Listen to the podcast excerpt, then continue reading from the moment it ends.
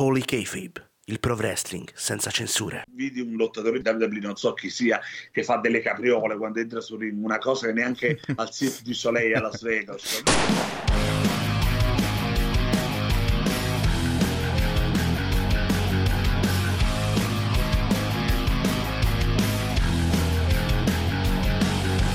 Nuovo capo metti in play se sei un vero wrestling fan Un narratore dietro un podcast incisivo come un fan Nuove news sui tv shows e sugli eventi pay per view Il nome ring è Holy K-Babe, sceglilo anche tu.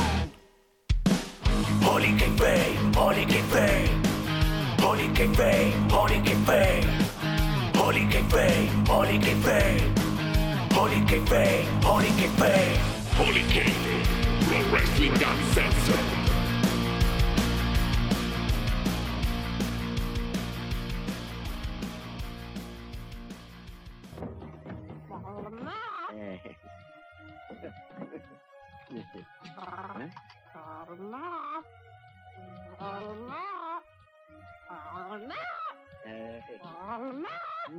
Tonno palmera all'olio d'oliva. Palmera, la forza del sapore.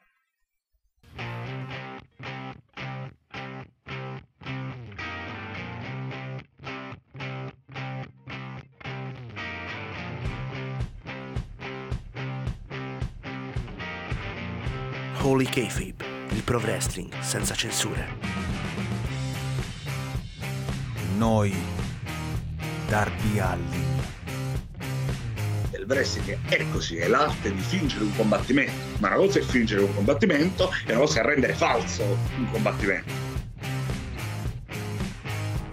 Perché, porca di una miseria, bisogna essere dei folgorati mentali per pensare che questa cosa abbia un senso. Non lo fanno perché non sono intelligenti, giustamente. Eh, se fossero intelligenti lo farebbero, ma non lo sono. Because this is the best professional wrestling podcast of the Italian web. That's all. King Dance, say so.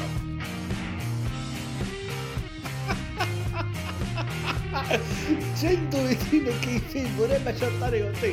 Oh, è gratis, muoviti!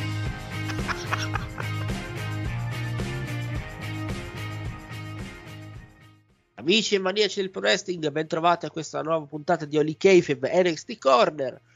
Questa settimana recenseremo il eh, primo live event targato NXT, ovvero Battleground, in più seguito dalla, dalla puntata eh, settimanale. Alla conduzione il vostro Massimiliano Costi da Oli Kayfabe, worldwrestling.it o Open Wrestling TV e come ogni settimana qui con me il mio compagno di viaggio direttamente dall'ora del wrestling, Alfonso Cascello. Ciao Alfonso. Ciao Massi, una- un bel weekend, c'è da dire, come abbiamo visto da, da Battleground, e poi, come vedremo, anche una, una bella puntata post eh, Battleground che comunque ci ha dato delle belle sorprese. eh. Quindi abbiamo tanto di cui discutere e tanti buoni spunti anche per il futuro del roster. Eh sì, perché ho detto Battleground è stato penso il primo live event o, o pay per view come volete chiamarlo dell'anno per NXT, eh. Secondo me è il migliore dell'anno. Poi bisogna vedere se più avanti ne- nel corso de- dei mesi ci sarà qualcosa di meglio, però al momento sembra l'evento dell'anno. Io non so se concordi con me o c'è qualcosa da ridire, ma No, io concordo perché bene o male fino ad ora non abbiamo visto uno show con eh, un livello così alto alla fine, a parte nei match, ma anche a livello proprio di, di svolgimento. E poi comunque anche in questo caso, come a Stand and Deliver, vedremo un match che concordiamo entrambi, potrebbe anche questo essere un candidato a match dell'anno, o almeno Sì. essere alle nomination per lo più. E No, eh, sarebbe, sarebbe già tipo il quarto match che NXT fa in un anno che, che potrebbe essere facilmente un candidato. Questa dimostrazione che la gente che sta ad NXT è bistrattata solamente per ignoranza generale, quando invece No, roster non ha nulla da invidiare a tanti altri roster molto più blasonati molto più portati in alto come fossero straordinari. No, infatti. Va bene, partiamo subito la nostra recensione del, del pay per view con il triple threat valido per il titolo nordamericano di NXT, ovvero Wesley contro Joe Gacy contro Tyler Bate. Che dire, vittoria di, di Wesley, a me il match è piaciuto, molto bello, molto bello questo triple threat. Siamo partiti alla grande comunque. Sì, alla fine è stato un po' come a Vengeance Day. Sono voluto partire col Nord America perché penso oramai hanno capito che Wesley fa, fa sempre dei grandi match. Infatti, pure qua un fantastico triple threat match, obiettivamente. Così da mettere subito l'asticella alta, anche perché il pubblico a Boston sembra aver veramente apprezzato Wesley, cioè, ha avuto un grandissimo pop durante tutto l'incontro alla fine. Sì. Poi comunque buoni spot da parte di tutti e tre. Gacy, nonostante fosse, era abbastanza facilmente pronosticabile l'agnello sacrificale, quindi quello che doveva prendere il pin, però la sua sporca figura l'ha fatta alla fine. E molto carina anche la sequenza finale, quindi con Bate fuori dai giochi, Gacy va per la sua finisher reversata nel cardiac kick di, di Wesley per il conto di tre con appunto un'ennesima vittoria che fa continuare questo regno che ormai possiamo dire essere epico, quindi dire proprio l'epicità del tutto. E sembra ancora lontano il momento in cui Wesley perderà questa cintura. Tra l'altro, se non vado errato, al pay per view è diventato anche uh, il, l'unico campione nordamericano, no scusate, non l'unico, il campione nordamericano con più difese titolate praticamente con, uh, con la cintura alla vita. Sì, quello che ha fatto più difese praticamente. Sì, a dimostrazione ancora di più di quanto la dirigenza, Michaels, Matt Bloom, Road Dogg e tutti gli altri credano fermamente in questo lottatore che sicuramente quando, e non credo siamo veramente così lontani, anche perché la gente oramai sta finendo, quando perderà quella cintura comunque avrà uno status veramente molto molto alto. Mm-hmm. No, infatti lui è da ottobre che è campione, quindi siamo già a, siamo praticamente a giugno, eh, lo vinse il 22 ottobre. Quindi Adello Vineuec se non sbaglio, no? Sì, nell'ladder match eh, col titolo vacante, quando sì. usarono quella scusante di Sikoa per, per, togliere il titolo a Melo. Mm-hmm. Sì, praticamente è da due, il regno è il secondo regno più lungo della storia di, da quando c'è questo titolo praticamente. Sì, se non vado errato, il primo è il Velvet Dream. È il Velvet ah, no, Dream. Ver... Quanto gli manca? Un po' Velvet... Due settimane. Ok, no, allora lo, penso lo supererà ampiamente a questo punto. Perché Velvet in Dream lo vinse, allora lo vinse a gennaio e mandò, lo vinse a fine gennaio, però la puntata ai tempi fu, eh, era registrata, se ti ricordi, e registrava le puntate ai tempi. Sì, sì, sì. E, e niente, lo andò in onda il 20 febbraio, però lo contano come il, 20, il 30 gennaio, quindi lo contano quando è stato registrato il match praticamente. Sì, che in quel periodo pure ogni tanto si faceva la distinzione. C'è chi contava dal momento preciso in cui l'ha vinto e c'è chi contava da quando è andato in onda la puntata. Beh. Quindi diciamo che Wesley, oltre a questo record già ampiamente raggiunto, possiamo ampiamente dire anche che diventerà il più grande campione nordamericano della storia del titolo. Perché due settimane penso le supera, eh, ma tranquillamente. Sì detto a meno che non, non, lo perda in qualche evento speciale, ma al momento il prossimo evento speciale è, è coso, è Great American Bash che sarà a fine luglio, perciò. Ha voglia, quindi possiamo già chiamarlo il più longevo a questo punto. Detto, a meno che non perda una puntata speciale, ma lo vedo un po' dura, poi vediamo, eh. Tutto può eh, succedere. Dovrebbe essere proprio il 9, sai, quello può andare una volta e se non fai il lavoro è finita. Perché esatto. alla fine ha battuto veramente tutti, obiettivamente, sono rimasti pochi nomi che devi costruire. Ah, ma infatti lui ha battuto praticamente tutti, eh. Eh sì, alla fine chi è rimasto? Giusto quei nomi un po' più indietro nelle gerarchie. Come Vabbè, c'è, da- sai, c'è, c'è, c'è pure Non Andar, che Non Andar... Eh, anche lui potresti, rigio- potresti giocartelo, eh, però che c'è, la- c'è l'Heritage Cup. Vediamo. Cioè, c'è l'Heritage Cup al momento, poi bisogna vedere se è ancora lui campione, ma lo scopriremo adesso. E infatti, e infatti parliamo dell'NXT eh, British Rules eh, NXT Heritage Cup match, ovvero no andare con, eh, con Oro Mensah, sì, que- questa strana alleanza con Oro Mensah. Che, che se ti fi- ricordi era nata tipo la settimana prima o la settimana stessa del, pay- del, del pay per view praticamente.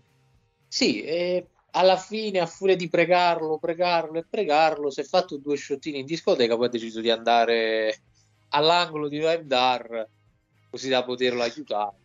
Come hai detto tu, un'alleanza un po' inusuale, però un minimo di senso ce l'ha anche perché comunque erano due ex NXT UK alla fine. Sì, infatti, Stato- l'ave- se ti ricordi, avevo detto: Guarda, siamo stati a NXT UK insieme, dai, ci conosciamo così, aiutami. E infatti, Posso essere, posso essere il tuo nuovo Ashton Smith, il tuo, il tuo fratellone, fallo per me. Sì, perché alla fine l'ha convinto. ecco. Esatto. Sì, non andare era contro l'avversario Dragon Lee, accompagnato però da Nathan Fraser. Nathan Fraser, ricordiamoci anche lui, direttamente da Good Morning America. Ormai. È una settimana che non lo porta, avranno messo lo show in stand-by per, eh, per la fine della stagione. Vedremo poi con la nuova stagione di Good Morning America cosa ci riserveranno le mirabolanti avventure del nostro conduttore Nathan Fraser. Sì, che era all'angolo eh, di, di Dragon Lee. Dragon bel match anche questo, il finale però un po' sporco, però lascia aperto secondo me ancora un rematch tra i due. Vittoria ovviamente di non andare per 2 a 1 in 5 round. Che round di solito sono 6, però nel, diciamo che ha vinto no, andare grazie non solo a Doro Mensah ma anche l'aiuto di Lash Legend e Jakara Jackson quindi lasciamo perdere cioè io, Ah, io guarda. lascio, la, guarda, lascio a te la parola perché io non, non ho voglia di parlare di sti due Guarda, buon match, appunto, un ottimo match, come hai detto tu.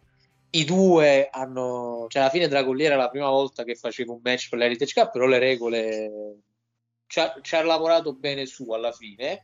Anche per esempio dopo il primo round, ovviamente essendo la prima volta lui non sapeva che si doveva bloccare per quei 20 secondi, quindi comunque hanno lasciato un po' di senso logico.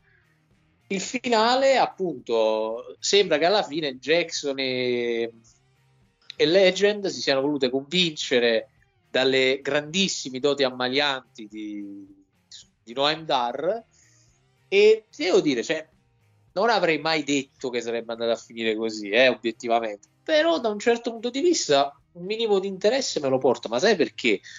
Perché se guardiamo la cosa da un punto di vista prettamente del personaggio, sì. tu hai Lash Legend, Jakara Jackson e Oro Mensa che da soli, tutti e tre, non metteresti mai in, alc- in nessun modo in puntata, perché sono tre jobber fondamentalmente, anzi una è una che stai portando adesso dal performance center che è Jakara, Lash Sì. è una jobber oramai da, da Sì. metà anno, Oro Mensa ha fatto quel match da Halloween Up, poi è diventato jobber pure lui, sì. quindi li metti accanto a Noem Dar, dai un faro per fare in modo che li puoi vedere più spesso. Quindi, da un certo punto di vista, forse la WWE dice: Questo è un modo che noi usiamo per dare valore a questi tre. Che se no, questi tre li dobbiamo far marcire a level up. Non avremmo veramente che modo di farli apparire. no infatti Quindi, se la vediamo in quell'ottica, ha senso ed è giusto. Cioè, alla fine è comunque un modo per valorizzare tre persone in una. Cioè, valorizzi Noam Dar dandogli una stable e valorizzi tre persone che si appoggiano su di lui a questo punto. No, infatti. No, no, ma è, ma è- ma è giusto così, eh, secondo me. Sì, è un po' una strana alleanza, come ho detto, però, sai, Giacare e Lash facevano già tag team a level up, perciò l'hanno lasciato insieme, però Oro Mensa vagava nel niente. Sì, diciamo che forse appunto il pelo nell'uovo è dai nomi che hanno affiancato a Noam Dar, ma non dalla- dall'idea di fondo. Però giustamente non avevi altri nomi il che potevi giocarti che avevano senso, soprattutto a livello femminile. L'unica forse sarebbe stata la, la- la compagna di Noem Dar, però lei ancora deve debuttare. Anzi, Sì, al momento non sappiamo se è infortunato o meno, perché è ancora sotto contratto con la federazione, visto che sul sito la danno ancora attiva, quindi boh, molto Ah, ancora- Il dubbio Eh? che mi sta a prendere era quello, meno male che hai controllato tu, perché ho detto magari stiamo facendo la come con Ma io penso che sia ancora così, eh, a meno che non abbia levata, non vorrei dire una cazzata, però. No, Vai. perché poi lo dicevamo pure con Aston Smith, quando torna fanno tech team con Romenzà, poi andiamo a scoprire Aston Smith l'hanno licenziato due anni fa. No, l'ha licenziato mentre quando hanno chiuso coso. Eh sì, quindi eh, senza l'hanno sapere, chiuso. A due di noi non ce ne abbiamo veramente fatto caso che avessero licenziato No, no, c'è ancora, lei c'è ancora sotto contratto, quindi... Ok, allora devono solo capire quando, obiettivamente. Sì, quando deve farla debuttare, assolutamente. E poi c'è un motivo se forse non l'hanno ancora fatta debuttare perché ha vinto tre match in tutta la sua carriera NXT Ma- UK. magari, magari infortunata, eh. Sì, anche quello, però non è che avesse un personaggio chissà quanto... Insomma, non aveva neanche tanto un personaggio in realtà, ecco, quindi secondo me può essere un misto di entrambe le cose, eh. può darsi che è infortunata, ma può darsi pure che non sanno questa come farla debuttare. Però adesso, appunto, c'hai Noem Dar, eh, NXT USA, c'è una stable attorno, magari ci puoi mangiare su su sta cosa. No, infatti. No, no, me l'ha detto, è ancora attiva, ha detto, non è, su- non è ancora nessun roster, perciò è come se fosse sotto contratto, però free agent, ecco. Poi di free agent ne parleremo più avanti nella recensione della puntata. Ecco. E abbia- abbiamo delle sorpresine in quel senso. Poi passiamo al match della serata, candidato al match dell'anno. Botte, botte, ric- rinominato in botte sto match, last man standing. Ilya Dragunov che batte Dijak in un match se non straordinario di più. Io penso un match così proprio botte, violenza, proprio suspense, di tutto. Di tutto. Cioè, se non è il match dell'anno questo poco ci manca, eh. Ah, guarda, veramente last man standing match straordinario, ma più che altro perché veramente si, si sono fatti male veramente. Cioè, basta guardare a fine match il braccio di, di Dragon otteneva certe contusioni, viola, Sì. che veramente pareva. Cioè, uno di noi normali, comuni mortali, perché Ilya Dragunov è come Cesaro, è un super uomo obiettivamente. Un uomo normale come noi, per farsi dei lividi così grossi, dovrebbe andare per sbaglio a sbattere contro un palo di ferro. No, lui, lui se li fa sul ring normalmente certi lividi così. Poi perché lui ci mette. Come? È genuino lui, cioè ci mette proprio l'anima sul ring. Sì, ma è un, pazzo sgravato, come so dire. Anche, minchia. La settimana scorsa l'abbiamo detto, ha tirato una capata dritto per dritto, intestata contro i gradoni, ha fatto un tonk, manco nei cartoni animati lo senti così forte. Esatto.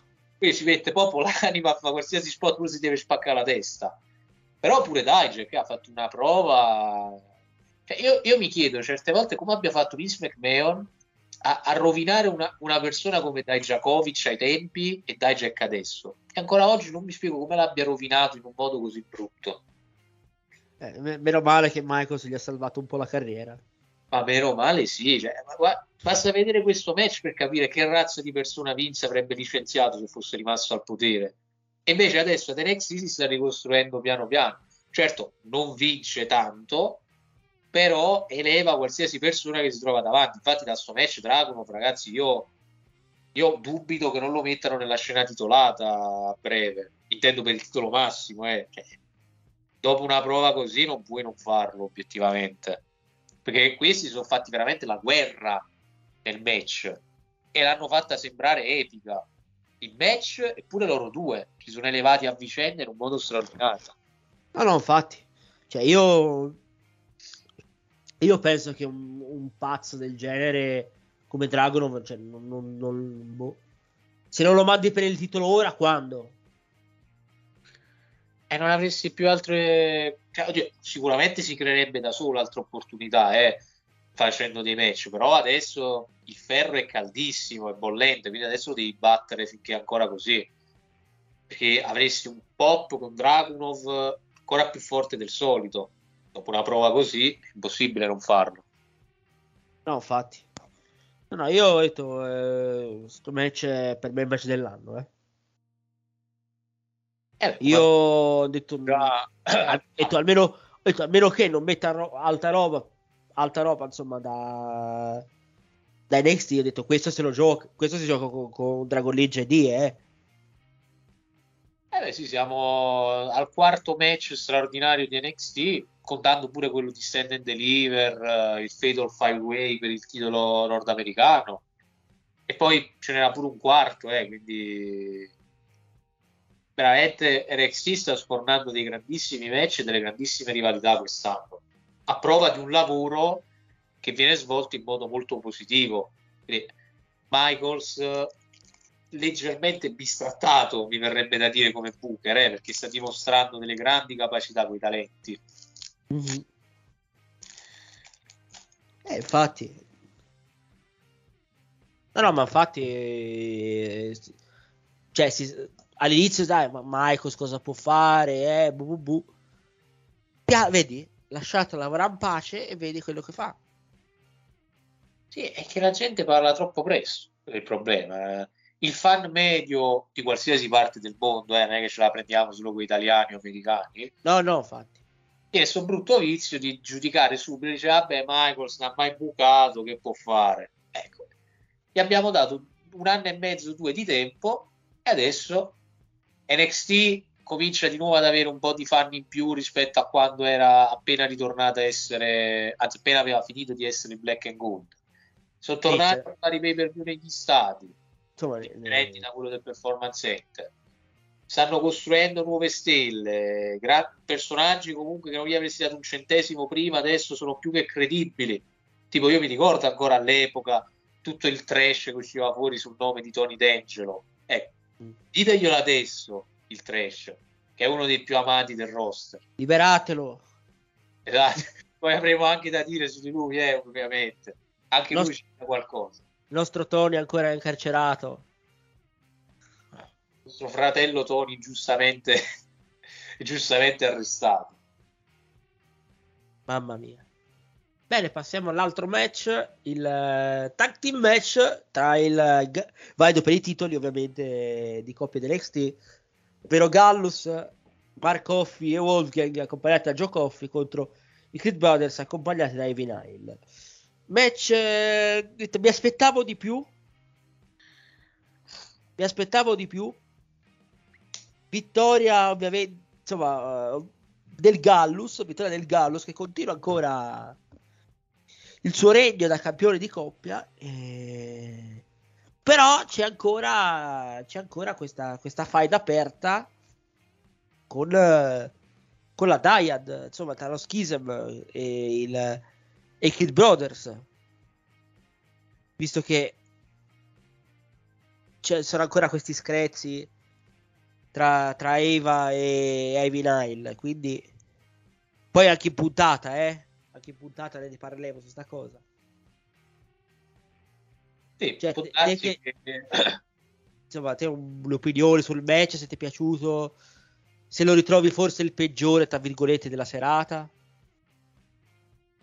Eh, non, non- userei il termine peggiore, cioè, un po' come hai detto tu, potevano fare qualcosa in più, però magari per tempo, visto comunque che era, possiamo dire, forse il match con meno costruzione dietro, veramente portato Sì. a tantissimo in alto. eh.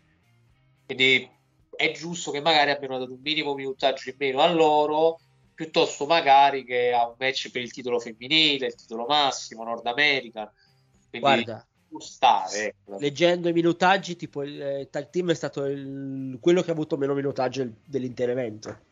9 minuti e 33. Sì, alla fine comunque su 10 minuti arrotondando di match, eh, nulla. Sì, con le entrate tutto, 10 minuti sì. Diciamo sul match, io comunque lo reputo positivo e ovviamente cioè, è sicuro che da, questa, da questo match, come vedremo poi in puntata, l'obiettivo è o fare Ivy Nile contro Ava, contro Ava oppure fare un eh, six, eh, penso si possa dire six man mix. No, no, mi- Six and Mixed Tag Team. Ok, Mixed, Six, six person tag team, mixed tag team. vogliamo essere più inclusivi possibile. No, è più o meno è così. Six man sono tutti uomini, cioè. Eh, lo so, però non- ce ne stavo facendo caso al nome per quello. Comunque sì, six person eh, tag team match, fai un po' come hai fatto con la Dyad, eh, cioè con lo Schism e la Chase U alla fine. Sì, Fai sì, Creed quello Brothers. Stand and Deliver, sì, sì. Sì, quindi fai Creed Brothers e, e Ivy Nile contro Eva e Jagger, Jagger Reed e Rick Fowler. Sì. Le due opportunità sono quelle, ma penso vadano più per la seconda perché sarebbe il match che più cattura importanza da quel punto di vista. No, infatti. E dall'altra parte, beh, per concludere, il Gallus eh, si mantiene al top, come dicono loro, giustamente, perché si stanno dimostrando la stable heel eh, più dominante alla fine all'interno del roster, il tech team più dominante a livello anche di, di regno per ora, negli ultimi tempi, e vedremo quali saranno i loro prossimi avversari. Perché per ora, come abbiamo detto, Tony D fino all'ultima puntata era ancora in carcere quindi bisogna vedere se Stex è da solo, se si trova un altro tag team partner oppure se sarà un altro team a prendersi la title shot prossimamente. No, infatti, perché detto tag team purtroppo ce sono pochi. E chi c'era potevi, potevi giocartela, però molti, alcuni sono saliti su. E boh. Cioè, purtroppo ho detto tag team ci sono. Non li hai costruiti. Servirebbe un Dusty Classic per ricostruire il tag team. Ma secondo me sotto sotto lo vogliono fare, eh, ti devo dire. Perché comunque stai costruendo qualche altro tech team così buttato lì, eh, qua e là, potresti fare qualcosa in più. Per esempio, no, c'hai Enofe e Blade che oramai non, non fanno più niente dai tempi in cui i Pretty Dead erano campioni.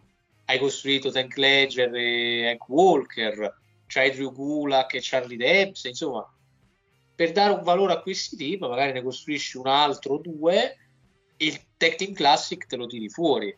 Quello femminile è là te la devi giocare un po' meglio perché comunque devi pure prendere i team meno costruiti, sarebbe sbagliato da dire, diciamo con donne meno esperte, ecco, che usi a level up. Per esempio, Giacara e Lash ci andrebbero in quel senso. Sì, loro sono un tag team già non poco fermato, però insomma una, ha una buona alchimia, visto che hanno fatto qualche match insieme. Le provano spesso in tag team pure nei, nei live event, quindi Oppure magari potresti tentare di usare questo tech team che stai usando un po' sempre a level up. Quindi uno dei prospetti più interessanti che stanno avendo, Kelani con eh, Wendy Chu, che stanno Sì, facendo coppia spesso. sì. sì, che Wendy Chu praticamente è come se fosse una- un'esperta per, per aiutare le nuove leve, diciamo, visto che al momento lei non fa nulla in NXT normale, perciò boh. Sì, diciamo che la usano in quel senso anche perché non si direbbe perché comunque è giovane, però comunque il passato già ce l'ha in una indie, visto che è un ex eh, Ring of Honor, ecco. Sì. Karen Q, esatto. Bene, e poi a proposito di donne, il match per il titolo femminile, la finale del torneo per il titolo femminile vacante. Tiffany Stratton eh, batte Lyra Valkyria, diventa nuova campionessa femminile di NXT. Match molto bello, mi è piaciuto. È stato eh, ottimo il selling da parte di, di Laria sul, sul ginocchio malandato, tra virgolette, attaccato settimana scorsa da ancora Jade. Infatti non era proprio al 100%, come so dire. Però nonostante tutto è stato un, be- un buon match, molto bello. Mi è piaciuto. Vittoria di Tiffany, che l'avevamo già pronosticata ai tempi, eh, che questa, va- questa andava a vincere. Era la più me- meritevole, cioè alla fine, se non era lei sarebbe stato più uno stupore vedere Lyra in quel senso. Per Oh. quanto se lo sarebbe meritato anche lei per quello che sta Eh, facendo. appunto. però Tiffany è, è Tiffany, cioè è il prospetto migliore costruito fino ad ora di NXT. Se togliamo ovviamente appunto quelle là già più eh, non costruite, però già più forti come Roxanne Perez e Lara Valkyria. Cioè, se levi loro che già sono li- il livello più alto che c'hai, Tiffany è proprio il gradino sotto e quindi è giusto che abbiano voluto premiare lei, ma più che altro anche perché hai tante babyface che puoi sfruttare, eh. quindi una campionessa Hill ti dà qualche chance in più, ecco. Ovvio, il regno praticamente siamo alla prima settimana, però la, l'auspicio che, che, che, le, diamo è quello di avere un regno lungo, anche perché se lo merita, ecco. Per una ragazza che ci mette passione e voglia, e come dice spesso anche lei, ha tanto da migliorarsi, quindi oh, quanto più di, un, di, avere un titolo alla vita ti può migliorare, ecco, in quel senso, sia a livello di personaggio che a livello di lottato. Alfonso, poi lei in due anni è migliorata tantissimo, ha fatto il passaggio gigante poi, eh? in due anni. Sono due anni che questa lotta è. Eh. Questo è un prodotto proprio fatto da zero del Performance Center. Eh. Questa è proprio zero esperienza nel wrestling. Eh. Lei viene dalla ginnastica, se non sbaglio. Sì, dalla, dalla, è, una ginna, è un ex ginnasta, sì, che si vede anche un po' ecco, dal suo sì. repertorio di mosse. Ecco. Però, appunto, come hai detto tu, come tante altre ragazze, per esempio anche Sorruca, se vogliamo citarne una, esatto. che è infortunata, sono ragazze che proprio dal zero vengono dal mondo della ginnastica, del, dello, del calcio, del football americano per intenderci, del, del, del rugby. E presi praticamente da zero riescono a plasmare dei talenti così che per il futuro della compagnia magari non saranno delle main eventer però saranno degli ottimi innesti per il futuro del main roster. Tra cui appunto quella che per dare anche il mio giudizio sul match ha fatto un buonissimo match con, con Laira Valkyria ovvero Tiffany Stratton che meritevolmente è diventata la campionessa del roster. No, infatti, siete... lei poi era anche candidata, diciamo, a vincere il, il, triple threat, se ti ricordi quel triple threat famoso di Indy Hartwell e Roxanne Perez. Lei era, diciamo, candidata a vincere in caso Indy non ce l'avesse fatta a finire il match. Poi Indy stoicamente ha finito il match e anche vinto, poi la, la, sfiga, la sfiga ha voluto che se, sia stata draftata Raw e ha dovuto poi rendere vacante il titolo perché sia per il draft sia perché è stata infortunata. Quindi, po- povera Indy. eh, cioè, la, oltre al danno, anche la biffa, come si vuol dire. Però alla fine Tiffany è riuscita comunque a raggiungere il suo, il suo scopo, tra virgolette, il suo massimo splendore. Esatto. Detto, bel, ripeto, è stato un bel match, recuperatelo in caso non l'avete visto. Sia questo che ovviamente la, last man standing è da recuperare assolutamente. Cioè, quello è da far vedere come si fa un last man standing, botte da orbi senza, senza fare esagerazione sul sangue, tutto. Guarda, io se mi permetti, per citare un altro pay per view che era in concomitanza, tra l'altro, sì. eh, la continuazione. Io credo che il last man standing match e il match femminile, colui che buca dall'altra parte dovrebbe un attimo mettersi a guardare, prendere annotazioni per capire come si buca un unsanctioned match e un match per il titolo femminile. Magari due appunti se li può anche prendere, eh, Tonino, come si eh dice eh, da, dalle mie parti all'ora del wrestling qualche appunto magari gli può servire.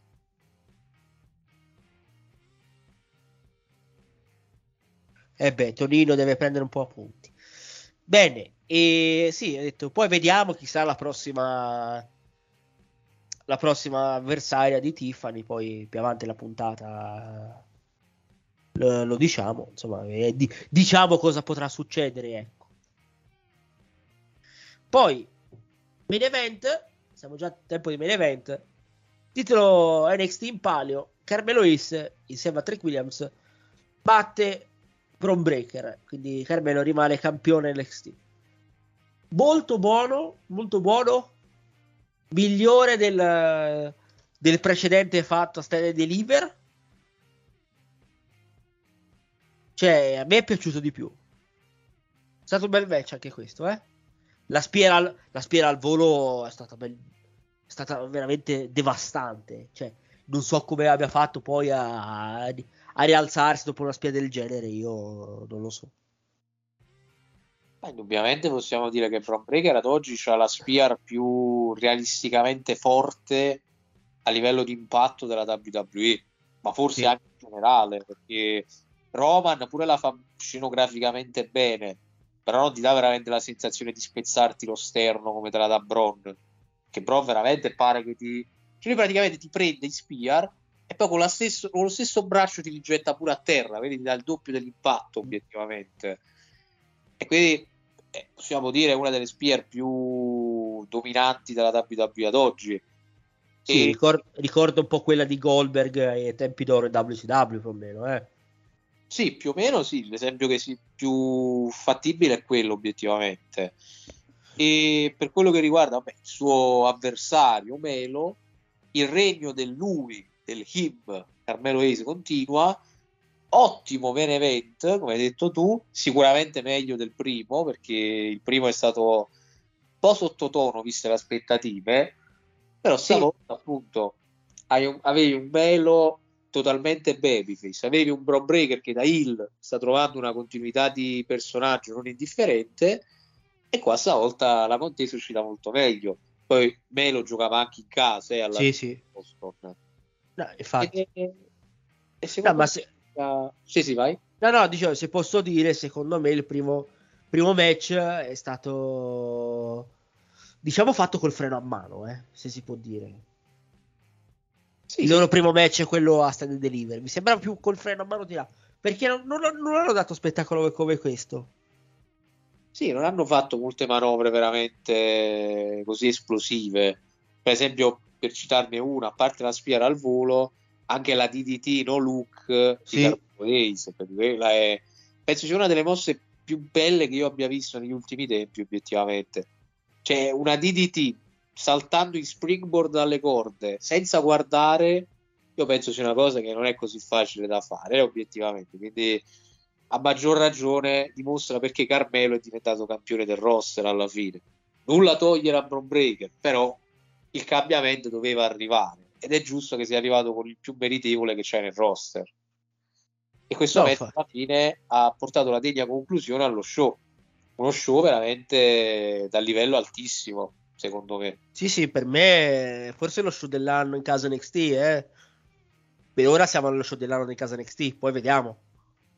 Sì, diciamo a livello attuale, sì, penso, anzi, pure a memoria di meglio non c'è stato, a livello proprio di complessivo e di livello dei match. Sì, da Sì. quando c'è, dici da quando c'è Michaels al booking? No, no, dico da quest'anno, quindi del, del 2023. Sì, ma anche da quando forse c'è Michaels al booking, eh. Eh, non lo so, forse pure essendo in deliver eh, di qualche mese fa, pure ha fatto la sua sporca figura, eh, devo dire. Sì, sì. Però Forse- ripeto, per me questo è stato, gli è stato superiore.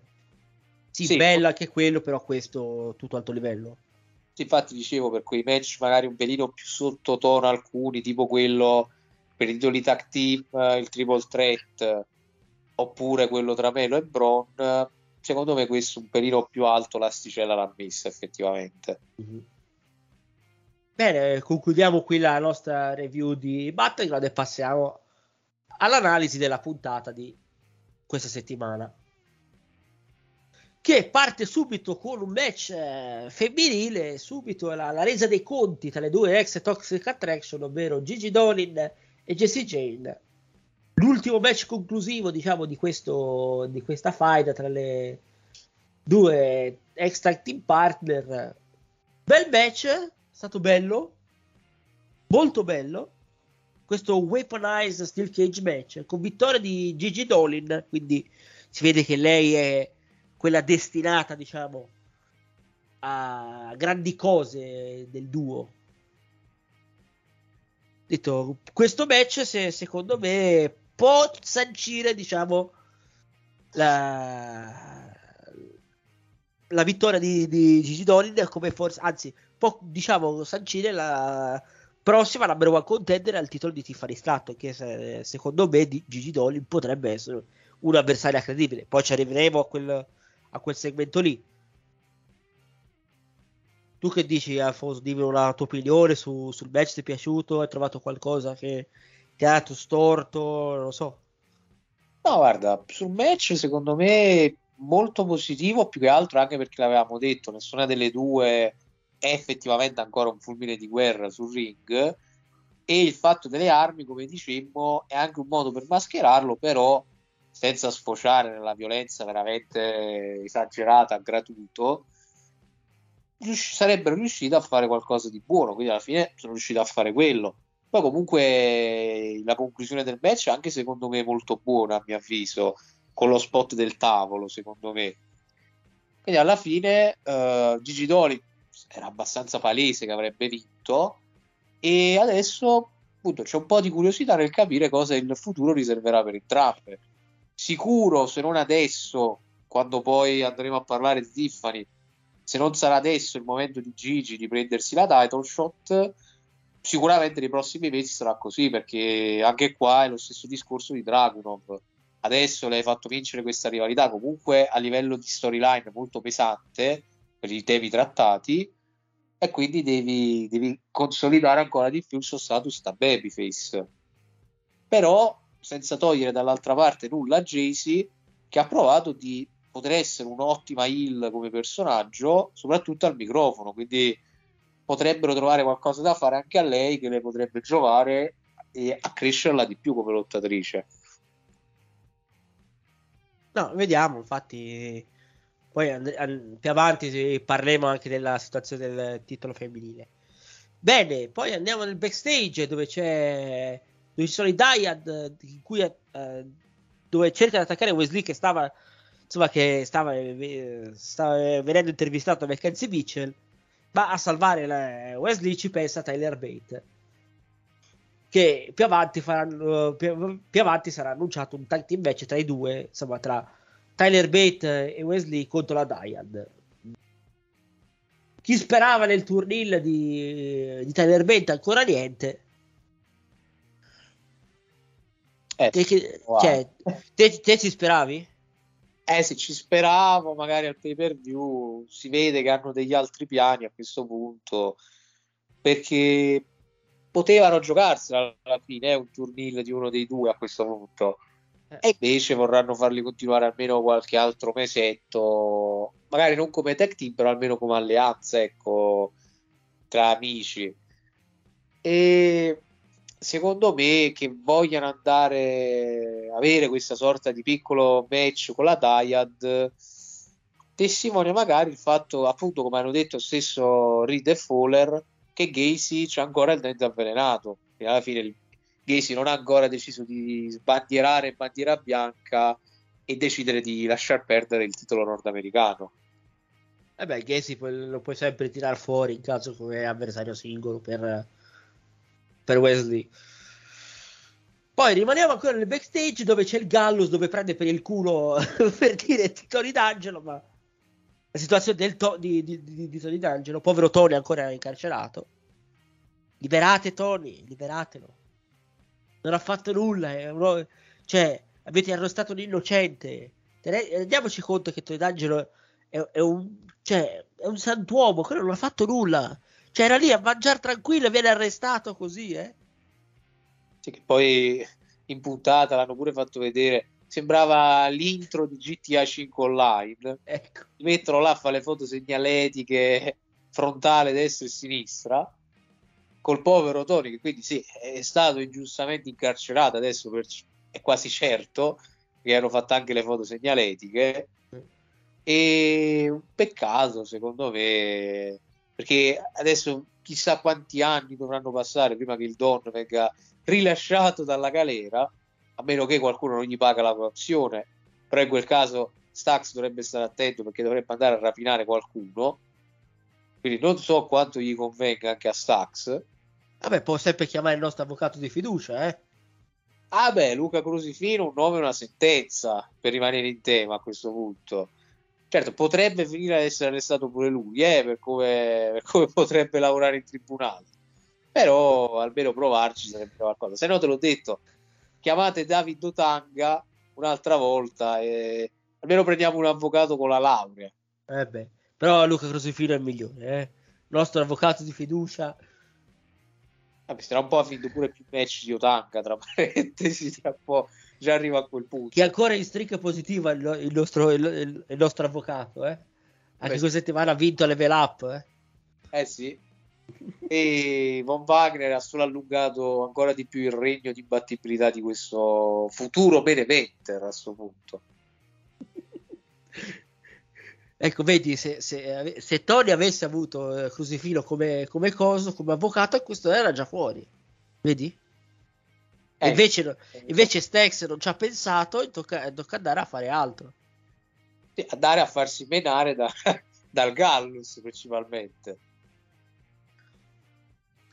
Poi eh, andiamo sul ring con eh, l'ingresso del campione NXT Carmelo Esa accompagnato dal suo fido scudiero, come so dire, Trick Williams, dove parlano della, della vittoria di, di Carmelo a Battleground, ma vengono interrotti da, dal, dall'Heritage Cup Champion, ovvero Noam Dar, accompagnato dalla sua cricca, ovvero Lash Legend, Jaccara Jackson e Oro Mensa.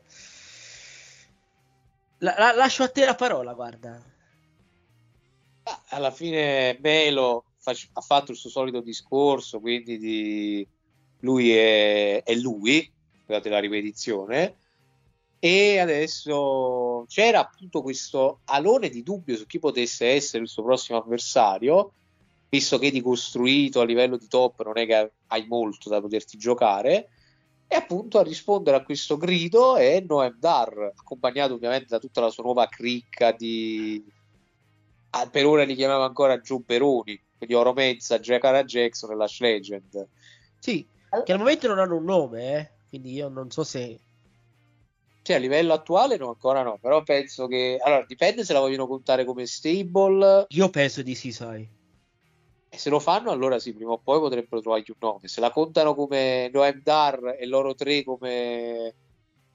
Come cricca.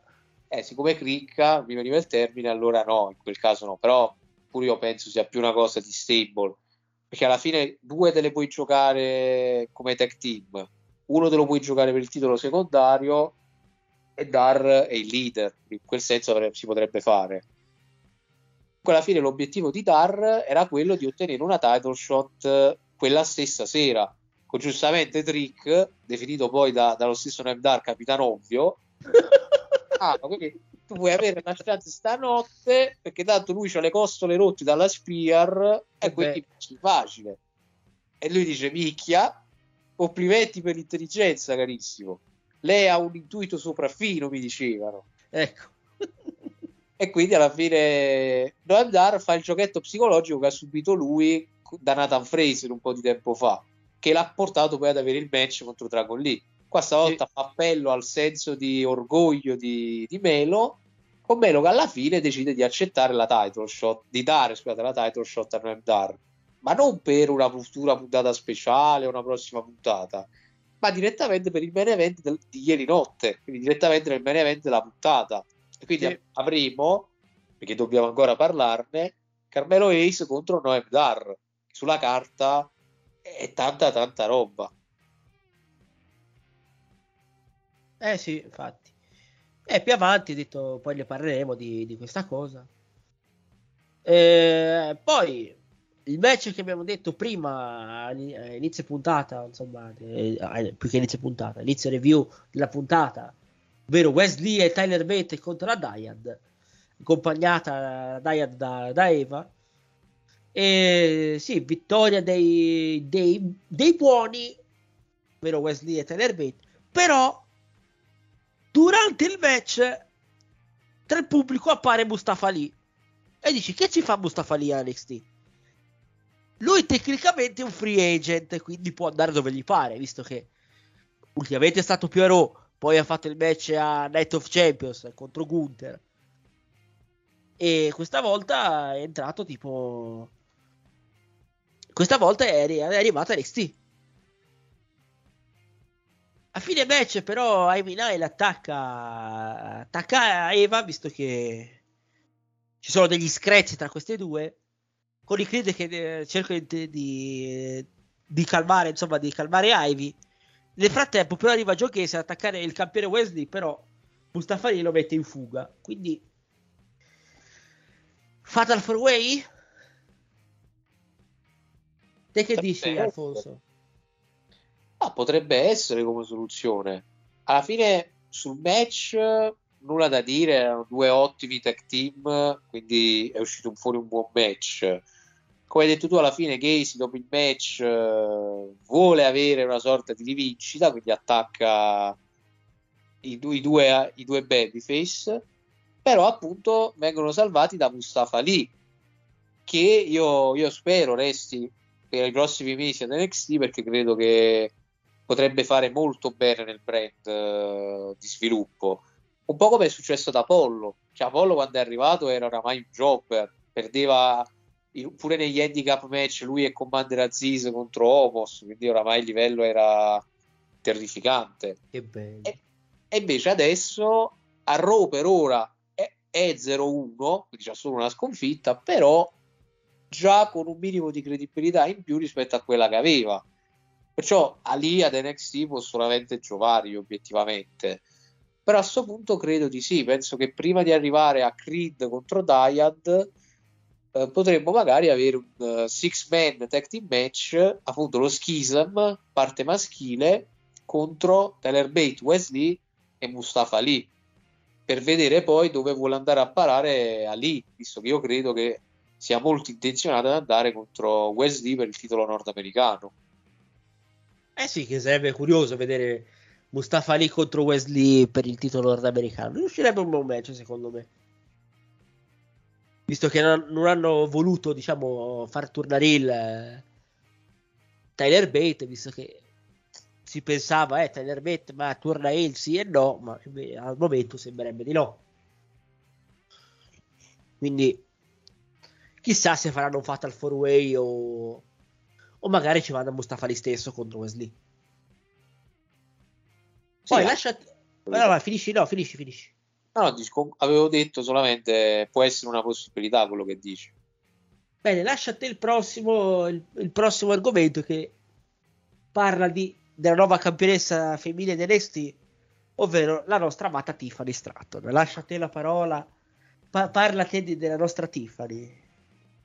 Ah, allora, il, il centro del, del, nostro universo, quindi Tiffany, arriva sul ring per, uh, per, comunque iniziare un po' a parlare del suo regno, di come, tra l'altro ho letto poi lei è, la centesima donna ad aver vinto, la centesima superstar ad aver vinto un titolo femminile in WWE a quanto ho letto, quindi un buon, buon traguardo per lei a quanto pare. E inizia appunto parlando proprio del fatto che lei ha ottenuto questa cintura che ha un prestigio che ha, hanno avuto anche tantissime donne futuro Hall of Famer ha citato Ria Ripley, ha citato Bailey potrebbe, anzi avrebbe potuto magari se era ancora in compagnia citare Sasha Banks o Mercedes Monet insomma nomi di un certo spessore obiettivamente però partendo in un modo vagamente babyface, perché comunque non era partita da cattiva. Poi il lato brutto le esce col pubblico e quindi abbiamo capito che semmai forse sembrava vagamente proprio che potesse magari diventare un po' più gentile, manco per il caciucco rimane il com'è e noi l'amiamo anche per questo, non solo per la bellezza.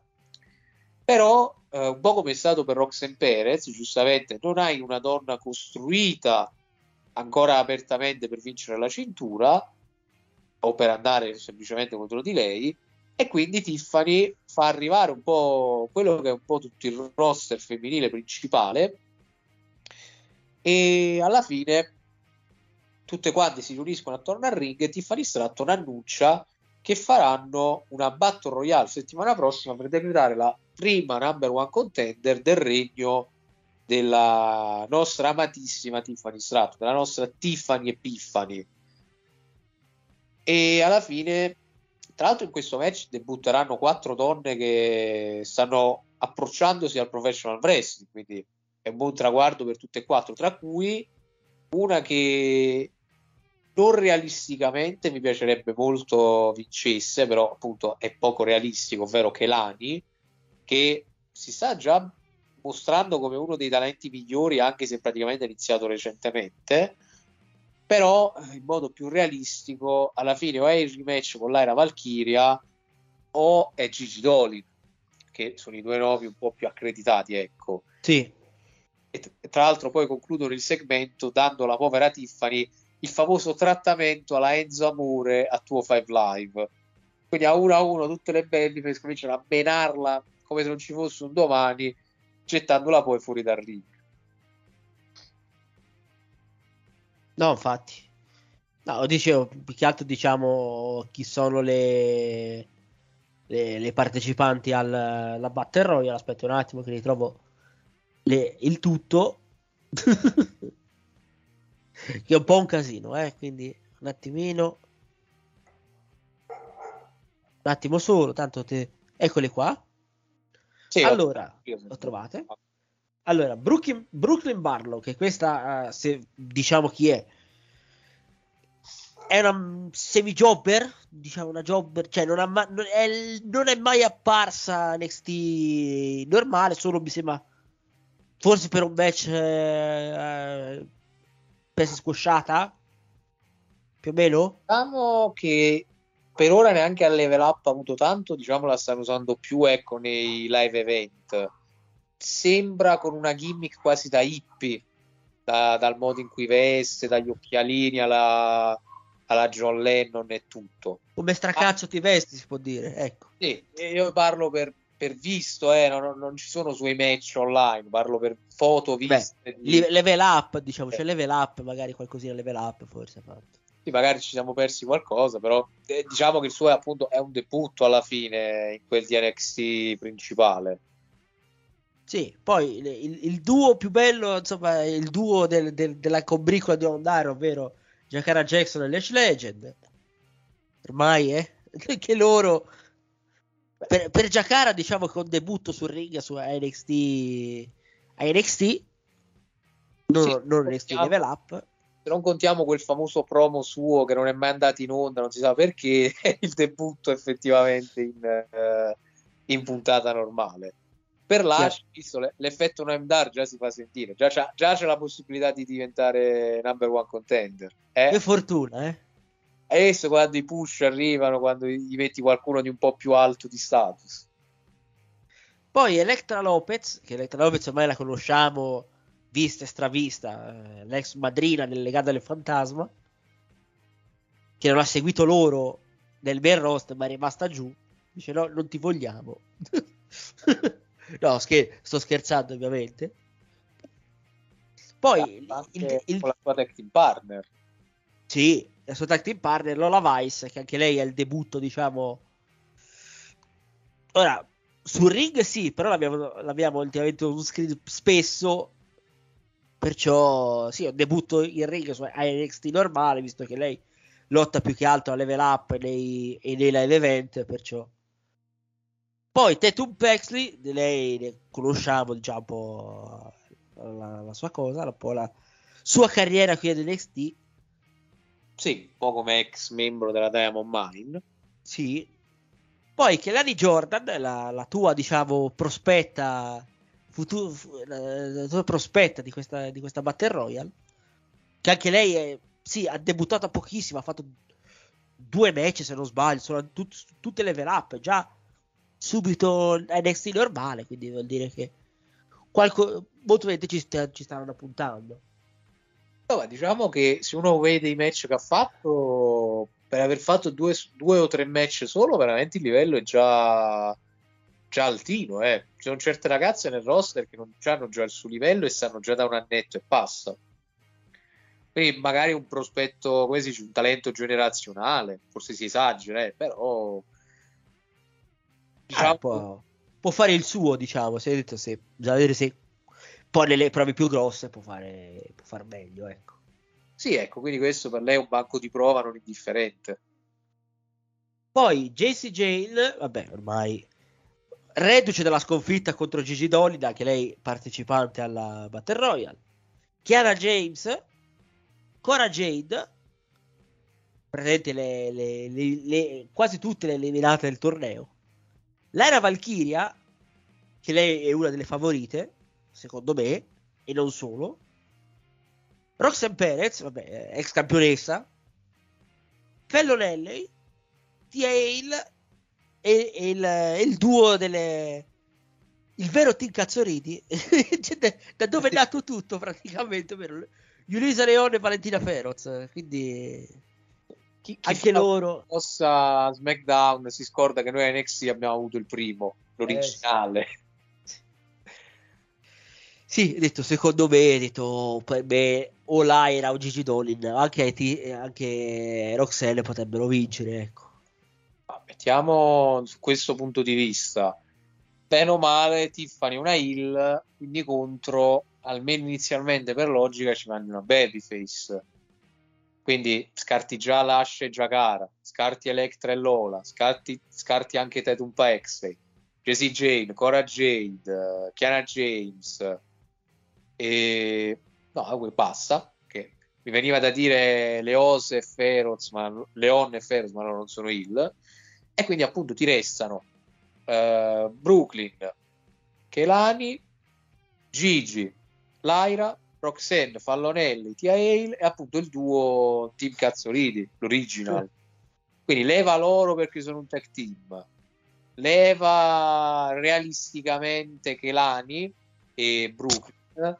Io Kelani, l'ho detto, realisticamente non la, non la possiamo dire che vince. Io ci spererei, però no, sarebbe un po' troppo presto leva Fallon e Tia Hale, comunque il livello è piuttosto bassino, e quindi restano appunto quelle tre. O Gigi Dolin, o Laira Valkyria o Roxanne Perez. A livello Sì. logico lo meriterebbe un po' più Gigi Dolin perché è quella che ha avuto la vittoria più importante recente, vincendo contro Jessie Jane, secondo me. Sì. O magari, sai, ci vanno uno swervone e vince Tia Hale perché si è allenata con Drugula, che se può mai sapere co- cosa passa con la testa. Che bello. Sì, così poi si allena con Gulak e Dempsey e poi diventa tipo talmente, talmente tecnica che è. Cambiamo subito il no- il- la- la- chi possiede la cintura. Vai, cambio di titolo così, de botto, senza senso. Vai. Esatto. Bene, rimaniamo ancora nell'ambito femminile dove c'è sul ring Dani Palmer, anche lei da poco che ha debuttato, ricordiamoci, da poco ha debuttato nell'NXT, però ultimamente è stata atta- attaccata pure lei, dice vuole, vuole scoprire chi è, chi è stata attaccarla. In questi mesi, sia lei che eh, ti- cosa, come si chiama? Sorruka e Sorruka e Nikita Lions pure anche Wendy Chu è stata attaccata. Ovviamente ricordiamoci dove il luogo dove è stato in cui è successo il fattaccio. Sì, sempre il parcheggio di NXT, il luogo più pericoloso nella via lattea con svolta a destra verso un buco nero. esatto. E praticamente eh, questa que- questa figura misteriosa si rivela al pubblico. Prima, prima sul Titan e poi alle spalle di Dani, di Dani si rivela essere niente meno che il Blair Davenport che fa il ritorno all'NXT dopo Wars Collide quindi ti parliamo di fine agosto Sì, un annetto ormai quasi che non, non la vedevamo. Ed è un, un ritorno importante perché leva delle donne dal roster, adesso lei c'ha più spazio come dicevamo perché alla fine NXT è da un certo punto di vista un booking 50 e 50 perché appunto non avendo decine di nomi top tutti gli altri li devi centellinare se vuoi dargli delle title shot o renderli credibili. Quindi piano piano, piano piano, tutti devono avere un punto, un 50 e 50. Per esempio, se fai due volte, butto due nomi a caso, Tatum Paxley e Tia Hale, una volta vince uno, una volta vincerà l'altra. Non perché abbiano una logica dietro, ma perché se vuoi rendere credibili tutte per avere una title shot o un qualcosa di rilevante, una vittoria un po' se la devono prendere tutti quanti. Però Infatti. Blair, eh, Blair, secondo me, ad oggi può essere un ottimo nome anche per l'upper card. Che alla fine è un po' come avevamo detto, cioè alla fine lei aveva capito di avere troppe donne davanti e quindi adesso ha tolto la concorrenza. Tra l'altro, tra parentesi, non so se è vera questa cosa. Io ho letto che Danny Palmer avrebbe fatto capire che Sorruca dovrebbe stare fuori un anno, tra parentesi, per l'infortunio che ha. Eh, se, se- se- se si è distrutto al crociato sì Ci auguriamo ovviamente di no, perché eh, stava raggiungendo un livello molto alto a livello anche di popolarità. sarebbe un peccato, però le auguriamo anche una, una guarigione al 100%, perché comunque è uno dei migliori prospetti anche lei che ci sono nel roster. No, infatti, anche lei ha detto eh, gli auguriamo una pronta guarigione. Poi vuoi continuare te intanto se il prossimo match?